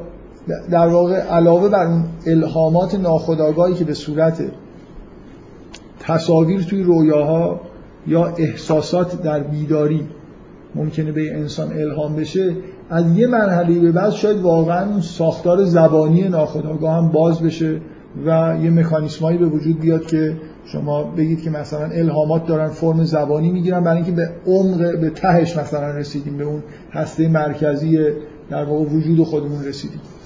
ممکنه یه نفر اینجوری وحی رو توجیه بخواد بکنه که در واقع پیامبران کسانی هستن که به اون هسته مرکزی که فرم زبان هم داره می‌رسن بنابراین بهشون واژگان الهام میشه. و پس توی تئوریای جدید ما در واقع پایگاهی ممکنه برای توجیه وحی از دیدگاه روانشناسانه پیدا بکنیم. لزومی نداشته باشه که کلا پدیده وحی رو خالی از مثلا یه تئوری در مورد انسان مثلا فکر کنیم واقعا یه موجودی از بیرون می اومده و یه مکالمه ساده بین یه فرشته و یه انسان مثلا صورت می گرفته که اگه آدمای دیگه هم اونجا بودن مثلا مکالمه رو میشنیدن. مطمئنا تصور ما از وحی همچین چیزی نیست. بنابراین جا داره روی این کار بشه که بالاخره مکانیسم های درونی که پیامبر بهش می‌رسه که قابل این میشه که بهش وحی بشه چیه؟ من در مجموع حالا این بحثی سعی کردم نظری سروش تا جای ممکن جدای از اون اشعار و الفاظ نمی‌دونم توتی و زنبور و اینجور بحثا بذاریم کنار. به نظر من اون منطق اصلی نظری سروش اینه که ایشون در واقع تئوری داره میده که با فرض اینکه فرهنگ عربی وارد قرآن شده چطور می‌تونه مسئله هدایت کننده بودن و وحیانی بودن قرآن حفظ بکنه و این نظریه. من جواب اینه که این نظریه نه با متن قرآن سازگاره جواب اول اینکه اون فکت اینکه فرهنگ عربی تو قرآن اصلا فکت 100 درصد غلطیه. اینجوری نیست. و ایشون در واقع اگه می‌خواد اگه فکر می‌کنه اینجوریه و اساس تئوریش واقعا همچین تصوریه خب باید بیاد اینو صراحتا بگه که برای چی به همچین چیزی معتقد شده. گاهی ممکنه دکتر سروش خودش هم معتقد نباشه. ولی کلا دکتر سروش این راه کلی که ارائه میده حالت واکسنه کردن هم داره. اگه ایشون بارها تو آثارش این نگرانی رو ابراز کرده که اون بلایی که سر مسیحیت توی فضای مدرن توی غرب اومد سر اسلام نیاد. مدام اینو به سراحت میگه که انگار یه پروژه ای داره که جلوی همچین چیزی رو بگیره. یعنی یه دفعه مثلا فرض کنید فکتای علمی رو بشن کلیسا مثلا جلوی بعضی از این چیزا وایستاد و نابود شد به نوعی. از عرصه جامعه از همه چیز در واقع از حتی اعتقادات عموم مردم دور شد. و ایشون این حالت ممکنه الان دکتر سوش قبول هم نداشته باشه که فرهنگ عربی تو قرآنه ولی اینو مثل واکسنی کردن دیگه. اگه یه روزی فکتای خب از این بحثا مستشرین کردن مثل همین مسئله بهشت و جهنم و این حرفا حالا حرفایی توی کتاب هست. اگه یه روز اینا خیلی هیجان انگیز شد و خیلی آدما مثلا این حرفا رو زدن باز ما یه نظریه یه خورده به اصطلاح رقیق شده تری داریم که همچنان میشه وحیانی بودن و قرآن رو حفظ کرد. من به نظرم دکتر سروش هدفش از نظریش اینه و انتقاد من اینه که اولا اون اصل غلطه اینکه فرهنگ عربی وارد قرآن شده بنابراین زحمت ها کلا بنیانش اصلا اشکال داره. بعدم اینکه خود قرآن شهادت میده به اینکه واژگان واژگان الهیه. و ثانیا هم این که سعی کردم بگم که استدلال دیگه ای که ممکنه وجود داشته باشه اونم اینه که بیان هر چیزی به زبان عربی حاوی فرهنگ غلطه منم دارم واکسنی می‌کنم که اگه یه نفر یه جور دیگه ای بخواد این نظری رو مطرح بکنم از الان جواب داده باشم. ثانیا اینکه کلامی بودن الهامات عرفانی هم حتی توی مکاتب روانکاوان جدید ممکنه پایگاه خوبی پیدا بکنه یه روزی. یعنی شاید به زودی مثلا تلفیقایی از دیدگاه روانکاوی. روانکاوی در یه مرحله خیلی خیلی مقدماتی. به نظر من دانشیه که توی 50 سال 100 سال آینده تو همین قرن 21 خیلی خیلی مهم میشه. بنابراین طبیعیه که اون آدمایی که پیشرو هستن هر کی یه راهی رو رفته و به یه جایی رسیده کم کم نظریاشون تلفیق بشه. و به نظر من تلفیق نظری یون و لکان یعنی پذیرفتن این که در اعماق زمین و ناخودآگاه ما یه چیز زبانی وجود داره یه چیزی که ماهیت زبانی داره. و این خیلی مهمه برای خاطر اینکه این زبان زبان مشترک بین همه آدماست مستقل از اینکه به چه زبانی حرف می‌زنن و چه زبانی یاد می‌گیرن. مثل اینکه ما یه بیس مشترک زبانی در وجود خودمون داریم.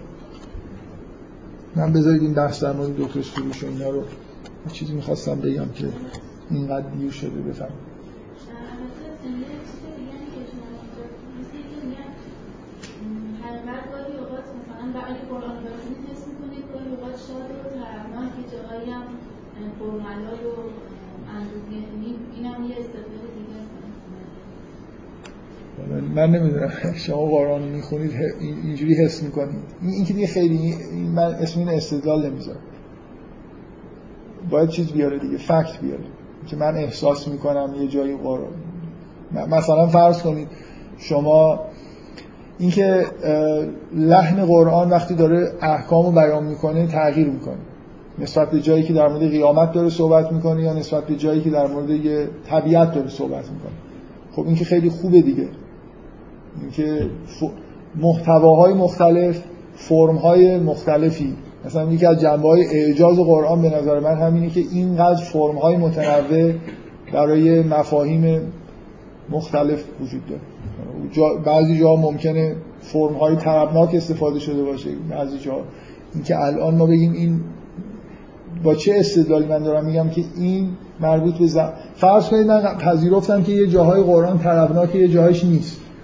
چه استدلالی دارم که اینا مربوط به اون قسمت های طربناک پیغمبر روزهای طربناکشه اونا مربوط به قسمت های ملال پیغمبر. یه خورده نمی‌دونم والا ایشون اگه جلو بره استدلالش بکنه فکت بیاره مثلا بگه این روز پیغمبر ناراحت بود اینجوری شد اون روز فلان. همینجور گفتن این چیز کلی که آره من بفهم یه حرفی هم که شاید بشه از جانب دکتر سیمستر اینه که ایشون میاد بگه خب مثلا من یه تئوری دارم کلا راجع به آدم ها و الهاماتی که بهشون میشه و من جهت عرفانی وقتی پیشرفت کنم خب الهاماتشون قوی‌تر میشه. نه بعد مثلا تئوری من اینه که هیچ وقت کلامی هم نمیشه. مثلا. حالا یه فکت هایی هم میاره با سری چیزا هم سازگار هست با سری چیزا هم نیست. من میگم که خب شما هم تئوریتون رو بدین دیگه همون چیزی که خودتون میگین شما می تئوری بدین بعد هر جایی که گیر داشت خب منم خب ما که منم سعی تئوری شما گیر بدم. ما که تئوریمون رو دادیم.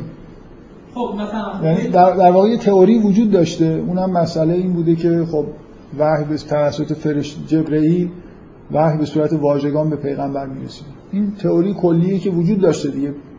ایشون یه تئوری جدید آورد. نه آره مثلا اینکه شما میگین که نمی‌دونم سلف و یعنی واژگان و حالا من من من دارم یه به این چیزی تئوری میشه یه گیرهایی داد مثلا. مثلا این تئوری یه خورده با خاتمیت یه خورده همچین مشکل داره دیگه. یعنی انگار راه این که شما به اون لول واژگان برسین الان بسته شده. بعد این خودش یه جور توجیهی می‌خواد دیگه. اینجوری خب هر کسی الان می‌تونه از لحاظ عرفانی به نظر می‌رسه که خیلی پیشرفت کنه دیگه. ولی به نظر می‌رسه الان به اون لول واژگان دیگه کسی نمی‌تونه برسه. آره برای خاطر اینکه ممکنه وساطت جبرئیل اونجا لازم باشه. بنابراین یه چیز پیشرفت فردیه یه انسان نیست. مثل اینکه شما تا یه آستانه میرید بعدا اتفاقی که میفته اینه که خداوند وقتی که اراده می‌کنه که به شما مثلا وحی بشه حالا یه راهی براتون باز میشه ولی اون مخزن مثلا فرض کنید چیز در درونتون هست. از جمله به هر حال وقتی که لکان میگه که در زمین ناخودآگاه ما واژگان وجود داره زب... ساختار زبانی وجود داره الان واقعا یه نفر لکان بلد باشه. من با فرض اینکه شما بلد نیستید اینقدر راحت حرف می‌زنم. برای اینکه به این راحتی هم این چیزی که من دارم میگم و نمیشه. به لکان نسبت داد. مثلا واژگان وجود داره که کاملا غلط که میگه ساخت... ساختار زبانی داره منظورش این نیست. لکان مشاهدات مشخص مشخصی داره که مجبورش می‌کنه که بگه پس همین الان هم این مکانیسم فعالن. اینجوری نیست که کلا تعطیل باشن. ولی با خاتمیت به این معنا ناسازگار این که مثلا اون به اون معنایی که مثلا اگه سلف ساختار زبانی داره رسیدن به اون ساختار اصلی شما ممکنه بگید یه جور وساطت الهی می‌خواد. خاتمیت اینه که خداوند یه چیزهایی رو ببین کلا اینجوری نیست که هیچ کس به مقام عرفانی پیامبران نمی‌تونه برسه. چون رسالتی قرار بود انجام بشه و انجام شده دیگه به شما مثلا فرض کنید که چیزی از بیرون گفته نمیشه به عنوان اینکه نفع جامعه چیه شریعتی به شما داده نمیشه.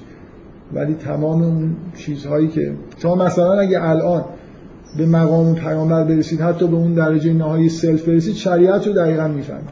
قرآن رو دقیقا می‌فهمید. ولی چیز جدیدی دیگه نمیاد. خب آره دیگه حالا. آره. یعنی این معنیش اینه که به یه معنایی اون انگار اون آخر رسیدن به اون مراحل نهاییش شاید یه چیز الهی می‌خواد که هر کسی بهش اگه نظر خاص الهی نباشه بهش نرسه من چیزی که دارم میگم توجیه این نبود که واقعا وحی همینجوری یه پدیده کاملا طبیعیه که اتفاق افتاده. اینکه یه نشانه هایی در علوم اصری ما وجود داره که شاید بشه ازش اینجوری استفاده کرد که الهام هم زمانی با واژگان با طبیعت انسان ناسازگار نیست. اینجوری نیست که الهام عرفانی شاید یه شدیدترش همراه با واژگان هم یه بخشش بشه. کما اینکه در رویاها گاهی واژگان هم ظاهر میشه. خب بذارید من برای اینکه وصلش بکنم این بحث نسبتا طولانی رو به موضوع اصلی بحثمون که در مورد حجه بذارید یه نکته بگم و وارد بحث بشم. اینکه آینهای مناسک حج چطور در واقع به حضرت ابراهیم و بعدا خب تکرارش در واقع به حضرت رسول داده شد. من می‌خوام یه نکته از تو قرآن بگم. اصلا سوره بقره که قراره در مورد محتوای حج تو قرآن بحث بکنیم. به نظر من اشاره روشنی هست که اینجا چه اتفاقی افتاده. بذار من یه خورده اینجوری بهتون بگم. شما مثلا معماری مسجد الحرام معماری کعبه اون چیزی که حضرت ابراهیم انجام داده و کلا این مناسک پیچیده حج این چجوری به پیام به حضرت ابراهیم الهام شده؟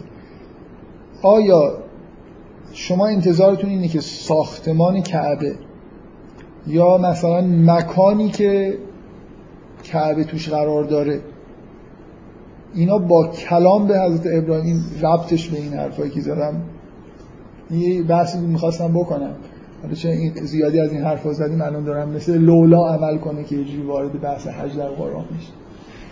آیا این انتظار شما اینه که این چیزها معماری و مکان جغرافیایی مثلا کعبه در قالب کلام فرشته اومده باشه مثلا طول و عرض جغرافیایی بهش داده باشه به حضرت یا مثلا در مورد ساختمان کعبه یه مکعب مثلا طول و عرض و ارتفاع داده باشن. یا اینا فرم تصویری داشته الهاماتش. کدومش؟ کارایی شما وقتی از یه آدمی می‌خواد یه جایی رو بهش نشون بدید نشون بدید واقعا. اون مکان رو مثلا در رویا حالا یا در الهامات روزانش به صورت تصویر کارایی بیشتری داره. یه ساختمون رو نشون بدید که اینجوری بساز یه همچین چیزی بساز. و این مناسک پیچیده رو اینجوری انجام بده. این انتظارتون اینه که در قالب کلام انجام بشه راحت تر یا به صورت تصویر بفهم این قالبی که الان شکل گرفته و ساخته شده شبیه ترین چیزی بوده که مثلا حضرت ابراهیم پیدا کرده برای اینکه بتونه اون حال هوایی که رابطه عقل با رفتش رو بتونه اونجوری نشون بده. یعنی وحیانی نبوده خود حضرت ابراهیم حس و حال حضرت ابراهیم هم طربناک بوده یا حضرت ابراهیم یعنی مثلا در قرآن به سراحت گفته میشه که مکان کعبه به حضرت ابراهیم نشون داده شد. و حالا من آیش رو پیدا می‌کنم که بگم به نظر من همه مناسک کاملا حالت الهام و وحی الهی داره.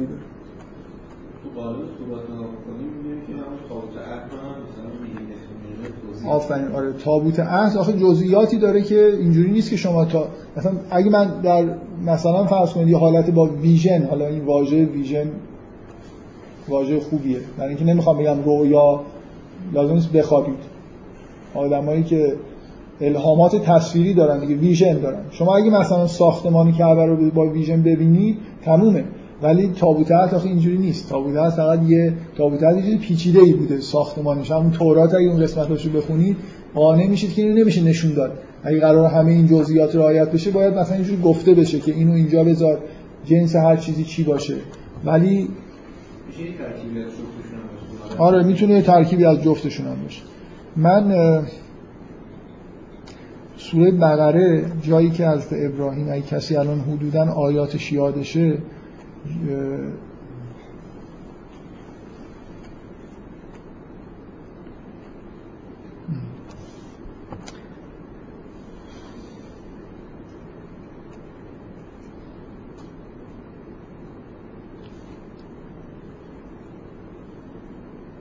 میگه که این من اولین آیه هایی که باید در مورد حج تو قرآن به اصطلاح بهش اشاره بکنیم. تو همین سوره بقره اومدن حالا من هم هم در مورد همین آیات می‌خوام صحبت بکنم. میگه که که بیان می‌کنه که اصلا کعبه چجوری ساخته شد. از ابراهیم و اسماعیل رو در حال بنا کردن در واقع کعبه شما می‌بینید. میگه و از یرفع الله و از یرفع و ابراهیم القواعد من البیت وقتی که ابراهیم پی مثلا خونه رو ریخت و اسماعیل و اسماعیل ابراهیم و اسماعیل این کار کردن. گفتن ربنا تقبل منا انک انت السمیع العلیم. ربنا وجعلنا مسلمین لک و من ذریتنا امتا مسلمتا لک و ارنا مناسکن. و این مناسکی که باید اینجا انجام بشه رو به ما نشان بده. ببینیم. این به نظر من این, این نکته ای که اینجا هست اینه که مکانیسمی که ابراهیم باش کار می‌کرده برای اینکه جای کعبه رو بهش نشون بدن معماری کعبه رو بهش نشون بدن و مناسک رو یاد بگیره اصولا از طریق رؤیت بوده. و این چیزی که اینجا می‌خواد که ب... نمیگه مثلا حتی سراحت داره نمیگه مثلا به ما تعلیم بده مناسک ما به ما بگو. میگه به ما نشون بده. ارنا ببینیم مناسک خودمون و من این نکته رو دارم میگم به این دلیل که تعجب نکنید که وقتی که مناسک خودشون رو داشتن انجام می‌دادن در پایانش حضرت ابراهیم در منام دید که اسماعیل رو ذبح می‌کنه چرا اینو جزء به اصطلاح احکام الهی مناسک حساب کرد؟ به نظر من از قرآن اینجوری برمیاد که حضرت ابراهیم کلا داشت با رؤیت کار انجام می‌داد. وقتی داشت محل کعبه رو پیدا می‌کرد مناسک رو در واقع داشت رؤیت می‌کرد و در از نوع ببینید اگه حضرت ابراهیم اون رؤیت قتل اسماعیل رو جز مناسک حساب نمی‌کرد به این دلیل مشکل ایجاد می‌شد که قبلا همه مناسک رو همینجوری دیده بود. اینکه باید تواف کنن اینکه باید سعی بکنن اینکه باید برن اونجا برگردن. کلا مکانیسم وحی در مورد مناسک به نظر میاد از نوع رؤیت بوده. و به همین دلیل اون رؤیت قتل اسماعیل هم تعجب آور نیست که چرا در رؤیا به حضرت ابراهیم نشون داد. در رؤیا که نه در منام نشون داده شد. منام مثل یه چیزی مثل اون ویژن. من فکر می‌کنم که علتش اینه که از همین عبارت که اینجا از ابراهیم میگه که ارینا مناسکنا و اینکه در پایان اون مسئله کشته شدن اسماعیل در منام گفته میشه انگار کل این مناسک داره این شکلی به حضرت ابراهیم داده میشه. و یه جورایی خب مثلا در مورد فهمیدن معماری و محل و اینا طبیعیه که از رویت استفاده بشه. پیامبران نوع الهامات از نوع دیدن هم داشتن. در کنار الهاماتی که از نوع جنس کلام بوده. بفهم این رویت ها اینطوری که رویت مثلا تشبیه کنم فیلم صامتی بوده که روش مثلا صحبتی نمی‌شده راوی نبوده. که مثلا در خود حضرت ابراهیم multi media بوده یا مثلا بعد اینا حالت کد شده داشته یا نه؟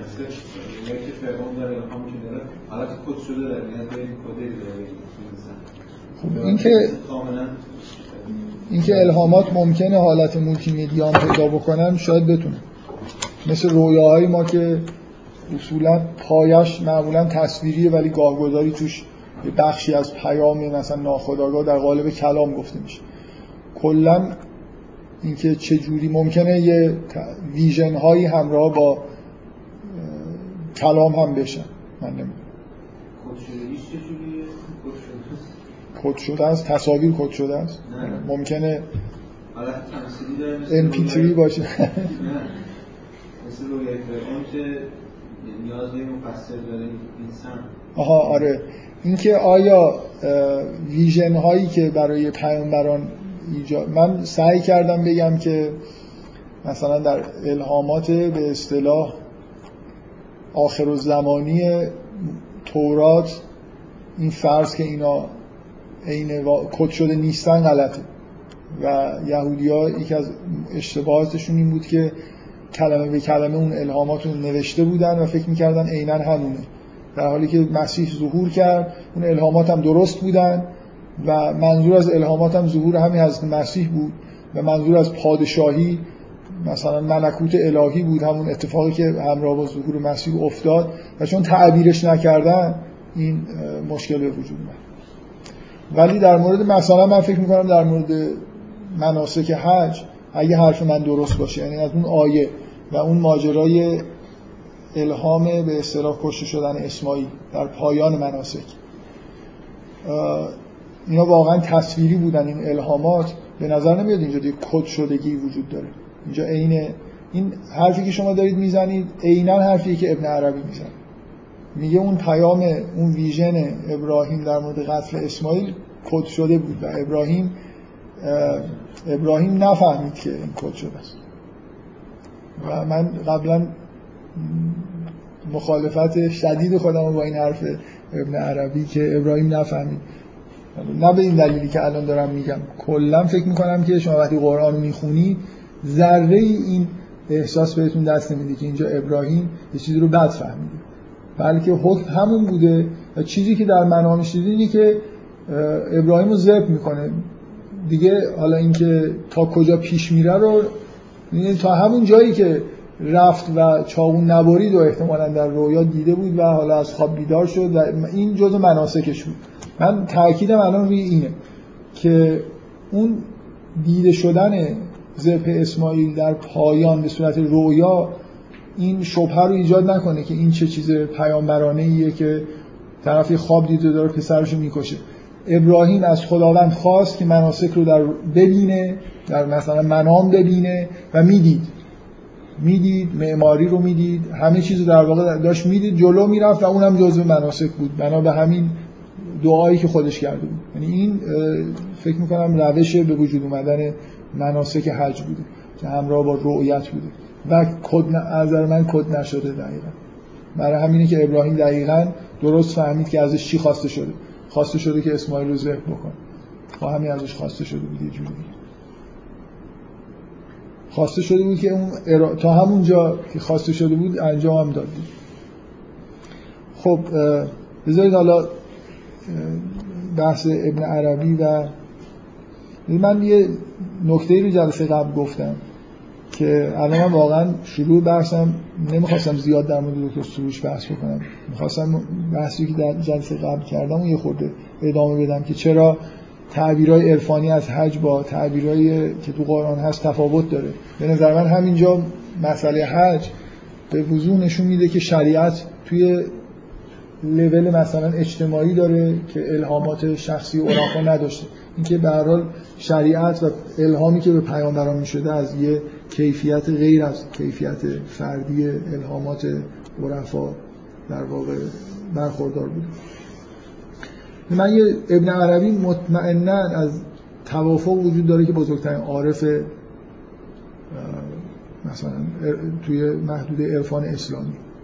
تاثیر خیلی شدیدی توی عرفان اسلامی و حتی عرفان مسیحی و یهودی گذاشته آراش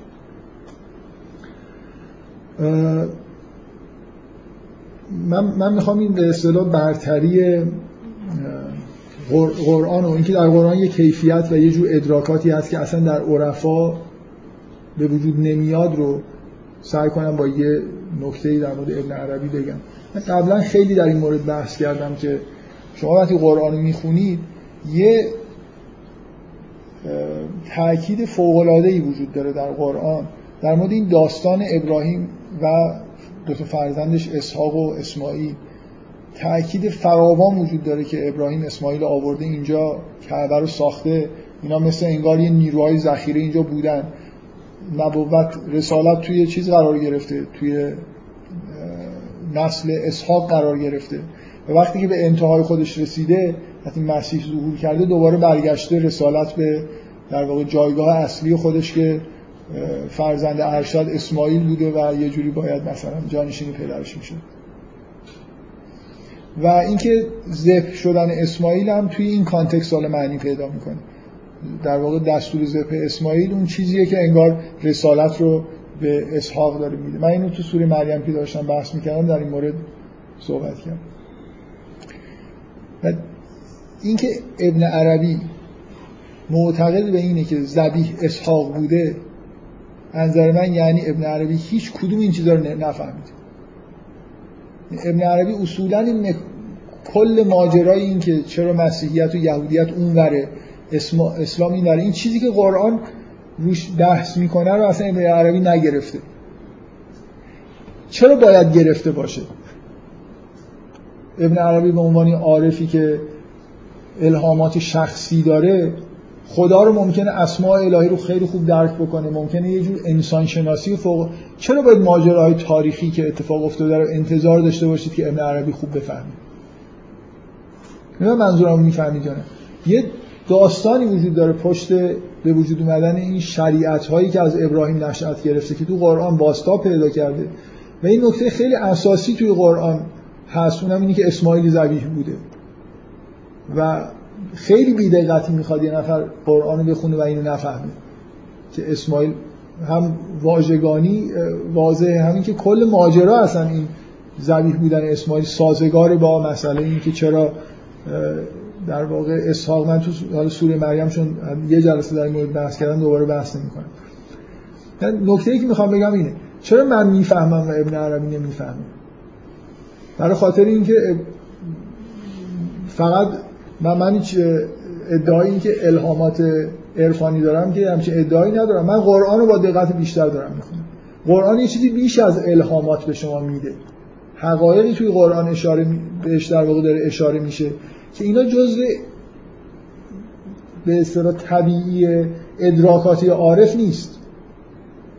نمی‌دونم منظورم می‌فهمید این همه بحث های تاریخی که تو قرآن هست شما نباید انتظار داشته باشید ابن عربی دلیل اینکه عارفه.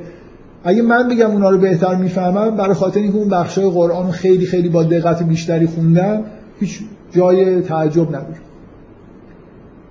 کلا توی قرآن و توی شریعت یه لایه های خارج از شهود عرفانی وجود داره.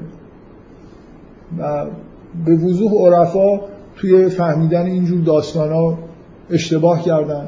اینا رو مثلا فرض کنید عرفا بعضی از این داستان ها رو به یه سری از مشاهداتی که از درون خودشون داشتن سعی کردن تطبیق بدن. و آخر بعضیاشون جالبه بعضیاشون کاملا غلطه اینجور.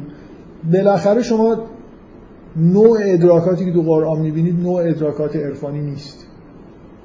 یعنی یه لایه هایی داره که ممکنه یه عارفی در حد ابن عربی مثلا درک نکنه نفهم.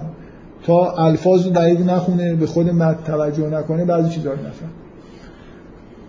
حالا دو تا نکته به من برای وارد شدم به بحث قرآنی گفتم. یکی اینکه شما به همین نکته توجه بکنید که در مورد همین مسائل مربوط به حج و زمینه هاش اشتباه بزرگ توی آثار ابن عربی به عنوان بزرگترین عارف وجود داره و از نظر من این خیلی طبیعیه. یعنی هیچ بزرگ بودن ابن عربی به عنوان عارف به اینکه یه قسمتی از تاریخ مثلا انبیا رو بتونه درک بکنه هیچ ارتباطی نداره. به نظر من این تاریخ انبیا توی قرآن با این جزئیاتی که اومده اینا مکانیسم های شهود عرفانی براش کار نمی‌کنه. شما یعنی عرفا کلا دوچار شهود نسبت به تاریخ و نمی‌دونم جغرافیا و اینا زیاد نمی‌شدن. همه چیز استثناش ممکنه وجود داشته باشه ولی این شکلی که مثلا یه مجموعه ای از الهامات من اصلا تصوری نمی‌تونم داشته باشم که بدون الفاظ چجوری تاریخ انبیا به حضرت رسول الهام می‌شده که بعدشون ترجمه کنه به زبان عربی؟ vision بوده مثلا یه صحنه هایی رو می‌دیده. مولتی میدیا بوده برای اینکه باید یه کلماتی هم اونجا رد و بدل می‌شده رو می‌دیده. خب همین اگه قبول کنید که اینجوری مولتی میدیاست یعنی غیر الهامات عرفانی معمولیه که بالاخره یه چیزایی داره دیده میشه و شنیده میشه و نمی‌دونم.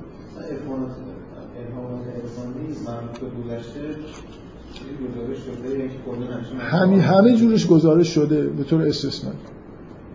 جغرافیاییش ممکنه باشه برای شما ممکنه. مثلا یه داستان معروفی مولوی داره که یه نفر خواب می‌بینه یه گنجی توی فلانجا دفن شده. میره مثلا پیداش بکنه.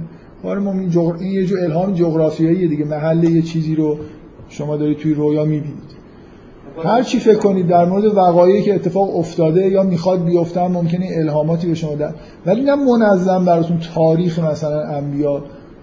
بعد اصلا کلا این چیزی که تو قرآن هست مثلا دیالوگای بین فرعون و موسی و من اصلا نمی‌فهمم این چیزایی که تو قالب اینا. حس و حال عرفانیش چیه که اینجوری ترجمه میشه واقعا؟ نظر من. متن قرآن به وضوح چیزش واژگان بیس الهاماتش واژگان. خب من از اولین جایی که توی قرآن به مسئله حج و کعبه اشاره شده شروع کنم. دارم سعی می‌کنم بگم که نکاتی که تو قرآن هست خیلی شبیه و تاکید روی اون چیزهایی که من گفتم به عنوان مسائل فردی حج نیست. شما انتظار دارید که از عرفا چیزهایی نزدیک به مسائل فردی بشنوید مربوط رشد روانی انسان ها بشنوید چیزهای شبیه طریقت و از قرآن نباید انتظار داشته باشید که فقط اونا رو بشنوید. من حالا بذارید از اولین نکته شروع بکنم. اولین جایی که به کلا به کعبه و حج در قرآن اشاره میشه تو سوره بقره است و مسئله تغییر قبله. شما اولین جایی که اصلا هویتی برای کعبه می‌بینید نه به عنوان جاییه که باید برید حج به عنوان جایی که باید به اون سمت نماز بخونید. من چون در مورد سوره بقره خوشبختانه حداقل یه جلسه صحبت کردم می‌تونم از اون صحبت هایی که اون کردم استفاده رو بکنم که اصلا مسئله تغییر قبله توی سوره بقره یعنی انگار امضا شدن به وجود اومدن یه جامعه دینی جدید. یعنی انگار جامعه دینی هویتش یکی از ارکان هویتش یکی از نمادهای هویت پیدا کردنش اینه که یه قبله داره. و اولین جایی که شما کعبه رو می‌بینید نه به عنوان محل حج به عنوان قبله است به عنوان اون چیزی که جامعه دینی اصلا انگار داره در اساسش ساخته میشه. اونا اورشلیم رو دارن حالا جامعه دینی جدید داره توی سوره بقره رسما اعلام میشه که جامعه جدید جدیدی به وجود اومده و اولین کلام اینه که به سمت مسجد الحرام نماز بخونید. بنابراین هویت مسجد الحرام در اولین نکته که در موردش می‌فهمیم اینه که محل در واقع قبله مسلمان هست و اون نماد وجود یه جامعه دینی جدید به اسم جامعه اسلامی. شما عینا مسئله قبله بودن و حج رو در دین یهود هم دارید. یعنی اصولا حج به همون سمت در همون مکانی انجام میشه که قبله جامعه دینیه اونا مراسم حج داشتن یعنی زیارت معبد هیکل سلیمان در اورشلیم می اومدن. اونجا مناسک خودشون رو انجام می‌دادن که از جمله مهمترین مناسکشون قربانی بود. و عینا همون در واقع زیارت به زیارت محل قبله رفتن در اسلام هم وجود داره. بنابراین اولین نکته در قرآن در مورد ساختمان کعبه در مورد مسجد الحرام تاکیدش روی قبله بودنش روی اینی که جامعه دینی انگار حول و این قبله داره شکل می‌گیره. و من از این می‌خوام اینجوری در واقع استفاده بکنم که شما از اون لحظه اول وقتی که با کعبه و مسجد الحرام توی قرآن برخورد می‌کنی بیشتر از اینکه مسئله مسئله انفرادی باشه مسئله اجتماعی. و اگه بشمارید که چند بار تو قرآن وقتی داره در مورد کعبه صحبت می‌کنه در مورد مکه صحبت می‌کنه یا در مورد حج صحبت می‌کنه واژه ناس تکرار میشه فکر کنم بیشترین توی این نتورک واژگان قرآنی بیشترین وزن رو اطراف این مفاهیمی مثل کعبه و مکه و اینا واژه ناسته اصلا یه آیه عجیبی توی قرآن هست در مورد مسجد الحرام و کعبه میگه میگه این اول بیت وضع للناس للذی به بکته اصلا این اولین خونه ایه در طول تاریخ برای مردم ساخته شد. یعنی ابراهیم برای خودش نساخت. برای استفاده افراد خاصی نساخت. واقعا برای همه مردم ساخت. و هیچ جور مالکیتی در مورد کعبه هیچ وقت وجود نداشته و وجود نداره. این هویت به اصطلاح اجتماعی بودن ساختمان کعبه به نظر من تو قرآن بیشتر از هر چیزی روش تاکید میشه. و همین هویت اجتماعی به حج هم تسری پیدا می‌کنه. یعنی حج علا... من نمی‌خوام بگم همه اون حرفایی که من زدم و واقعا معتقدم که تحولات فردی که آدما وقتی میرن حج قرار متحول بشن اونا سر جای خودش. ولی این توجیه نمی‌کنه که چرا همه مسلمان دست جمعی در یه زمان مشخص و در یه مکان مشخصی باید حج رو انجام بدن. یعنی من می‌تونم بگم که تعداد قبله رو زیاد کنیم روز روزهای مثلا عرفات و اینا یعنی هر کسی هر وقتی دوست داشت همین مثل ما که این کار کردیم دیگه امامزاده ساختیم برای خودمون. این یکی از فلسفه های زیا... امامزاده ساختن ها اینی که خب سفر سخت بوده دیگه. مثلا فرض کنید حالا یه نفر در داره توی یه استانی زندگی می‌کنه امامزاده اصلا نیست اونجا.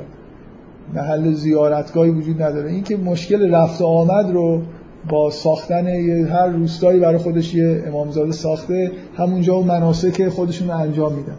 و حالا بغیر از فواید تجاری که زیارتگاه داره همیشه به حال آدمای از اطراف هم کم کم میان. خلاص ممکنه امامزاده یه روستا بهتر از امامزاده یه روستای مجاور کار کنه. یه لطیفه هست که میگن یه نفر یه صبح دید که نوشته که صدقه هفتاد جور بلا رو رفت می‌کنه و می‌خواست خوشحال شد یه پولی انداخت داشت از خیابون رد می‌شد ماشین زدش بعد همونجوری که رو زمین افتاده بود دید یه نفر دیگه داره تو همون صندوق پول میریزه برگشت گفت تو اون این کار نمی‌کنه حالا بعضی از امامزاده ها کار نمی‌کردن بعضی اصلا بهتر کار می‌کردن اطرافشون داستانهایی ساخته می‌شد. من می‌خوام بگم اون تحولات فردی که من گفتم اگه قبله ها متعددن باشه خب می‌تونه اتفاق بیفته. شما برید در یه جایی و مثلا فرض کنید یه چهار کیلومتر برترش جایی در نظر بگیرم به عنوان اینکه برید یه روز اونجا باشید و چادر بزنید و دو روز هم اینجا باشید و نمادین دیگه یه چیزی رو هم سنگ بزنید و برید خونتون هم اینکه سالی یه بار در یه روز خاصی در یه مکان خاصی همه جمع میشن جز مراسمه. حالا مثلا همون حالا جغرافیاشو متعدد نکنیم ولی زمانهای مختلف می‌شد این اجتماع بزرگ مسلمان ها به وجود نمی اومد کلا شما هر وقتی تو قرآن حرف از مکه و کعبه و حج هست این ارتباطش با هویت مسلمان ها به عنوان جامعه دینی رو به وضوح می‌بینید. یعنی از لحظه اولی که اصلا کعبه رو می‌بینید به این عنوان می‌بینید؟ به عنوان چیزی که انگار هویت جدیدی داره ایجاد میشه در جهان. و کعبه نماد اون هویته. و همه این اجتماعاتی که همه با هم دیگه میرن یه جا. و متحد و شکل کارایی رو انجام میدن در یه روزهای خاصی اینا همه در واقع به جامعه اسلامی هویت میده. بنابراین یه بعد اجتماعی توی حج هست که خب ممکنه توی اون بحثای فردی که من کردم اصولا لازم نباشه آدم بهش اشاره بکنه. و توی قرآن روی این نکات روی نکاتی که مربوط به این بعد اجتماعی تاکیدها خیلی زیاده و به نظر من بیشتر از بعد فردی روش تاکید شد. و اگه می‌بینید بعضی از اجزای مناسک خیلی تو قرآن با دقت بیان نشدن برای خاطر اینکه اونا نسبت به این ماجرای اجتماعی حالت جزئیات دارن. لزومی نداره بیان بشن. یعنی مثلا اینکه یه روز در عرفات بمونید دو روز در منا اصل ماجرای خود اون چیزی که روی قرآن مثلا تو قرآن مهمه اصل این اجتماع کردن اونجاست. قربانی کردن تو قرآن بیشتر اشاره میشه. تا مثلا فرض کنید طواف کردن. یه بار مثلا در قرآن یه اشاره مختصری بهش شد. در حالی که ممکنه از نظر عرفانی طواف اوج مراسم حج باشه. من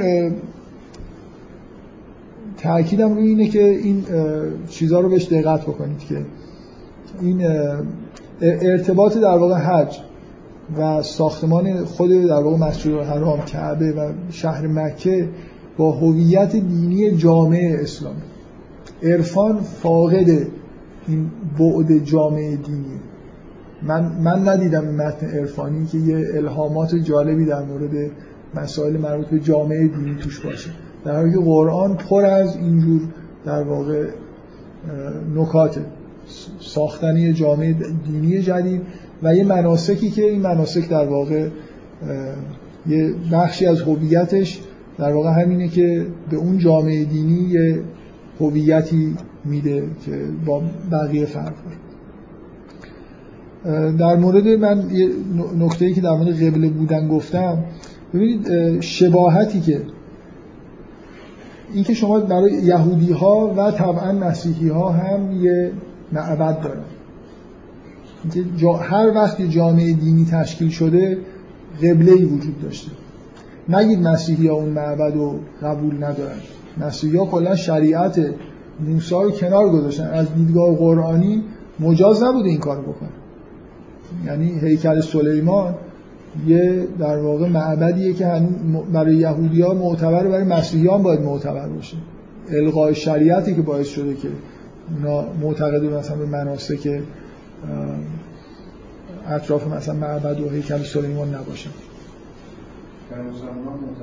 بله. که چی؟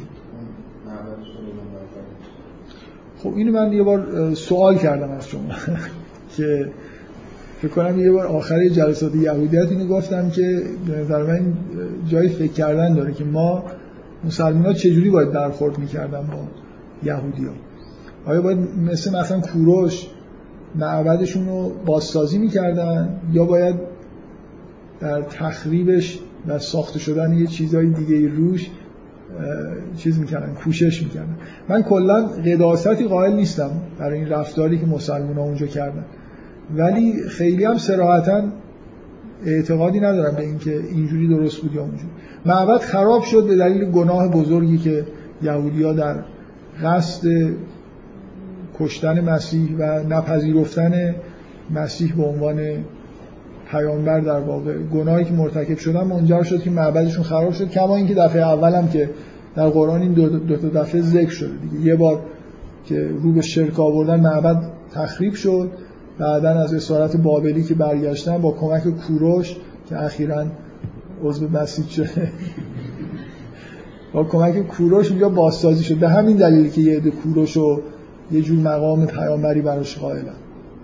برای خاطر اینکه خب خیلی کار کدوم پادشاه میاد؟ بره حمله کنه با یه کشوری مثل بابل بجنگه یه اسرایی که اونجا هستن آزاد کنه بهشون کمک کنه که برگردن به سرزمین خودشون و معبدشون رو بازسازی کنن. یه خورده عجیبه دیگه از یه پادشاهه و کاری هم بهشون نداشته فکر کنید مثلا بعدا انتظاری از یهودیا در مقابل این کارهای خودش داشته. نه واقعا مثل یه و تو تورات هم همینجوری ذکر شده دیگه که مثلا کوروش معمور خداونده که میاد این کارا رو براشون انجام میده. به هر حال از خود این که به سلیمان بوده منتصر به سلیمان بوده بله. ایجاد و من یه نکته که الان اصلا این حرف شروع کردم که آخرش بگم اینه که قبله مسلمان ها ساخته شده توسط ابراهیم. ولی قبله یهودی ها به اعتقاد خودشون نه به اینکه ما قبول نداشته باشیم ساخته شده توسط داوود حد اکثر و سلیمان حالا حد این در زمان داوود شروع شده ولی هیکل سلیمان در زمان حضرت سلیمان ساخته شده. یعنی خیلی دور از زمان حضرت ابراهیم. که اوریجینال اینجا خود حضرت ابراهیم این قبله رو در واقع توسط خودش و حضرت اسماعیل ساخته اسحاق قبله ای نساخته و به تأخیر افتاده تا زمانی که حضرت موسی جامعه دینی رو شکل داده و بعدا اون قبله ساخته شد. قبل از اینکه این قبله به وجود بیاد قبله منصوب به حضرت موسی وجود داشته. و بین یهودی زمانی در ادوار تاریخی یه عده کافر بودن به هیکل سلیمان. و می‌گفتن این بدعت چون سلیمان رو کلا قبول نداشتن ما مسلمان ها قبول داریم که سلیمان پیغمبره یهودی ها خیلی به پیامبر بودن سلیمان کاری ندارن پادشاهشون. و یه عده از یهودی های اقلیت سامریا که در زمان از مسیح هم تو انجیل بهشون مرتب اشاره میشه که آدمای مثل اقلیت دینی میمونن و یه جایی متمرکزن اینا کلا اورشلیم قبول ندارن. و مناسک خودشون رو هم با همون قبله قدیمی که مثلا در بالای کوه می‌رفتن قربانی مراسم قربانی همیشه وجود داشته در شریعت موسی. یه جایی می‌رفتن مثلا یه بنایی بود که قربانی انجام می‌شد. بعدا منتقل شد به معبد معبد سلیمان و بعضی این انتقال قبول نکردن که نسلشون به نظر میاد از بین رفته. حالا میشه اونا رو احیا کرد شاید این مشکلات بین مسلمان و یهودی هم حل بشه. برن همونجا اون جایی که از موسی یعنی الان به ذهنم رسید به عنوان پیشنهاد که جالبه که در مورد کعبه سکوت میشه یعنی کتاب من زرگی اینجا سکوت هست در مورد کعبه در چی؟ کدوم از پیامبران هم در مورد نه. کعبه می‌کنه؟ نه دیگه اینا نیروهای ذخیرن که بعد از حضرت مسیح در واقع بهشون برمیگردیم ولی واقعا کعبه جایی نیست که یهودی ها اصولا قرار باشه بیان کاری توش انجام بدن. مربوط به این شاخه اسماعیلیه که اینجا مستقر شدن و زبان عربی هم در واقع زبانی که با اینا به وجود اومد. من نکته که می‌خواستم بهش اشاره بکنم این بود که اولا جامعه دینی قبله داره و حج داره. و اینجوری نیست که این چیزی در جامعه اسلامی باشه. و اصلا شروع جامعه اسلامی با همین مسئله بوده. یهودی های هم چیزی دارن. ولی اینو می‌خواستم اشاره بکنم که قبله یهودی ها خیلی متأخر نسبت به قبله مسلمان که برمیگرده به خود حضرت ابراهیم. و توی قرآن هم خیلی روی این تاکید میشه که این بناییه که ابراهیم ساخته. شما در متون مقدس یهودی ها هم اشاره به این که ابراهیم خیلی جاها چیزهایی ساخته می‌بینید. پرستشگاه برای خداوند میساخته. و این بنابراین با متون خود اونا سازگاره که شما بگید که مثلا اگه اسماعیل رو دور کرده جایی برده اونجا پرستشگاه میساخت هرچند که تأکیدی روی خود کعبه توی متون یهودی حداقل من ندیدم جایی تاکید بشه. خب من یه جلسه حالا در مورد این سوره بقره و ماعده و آیات حج صحبت می‌کنم و بحث رو میبندیم.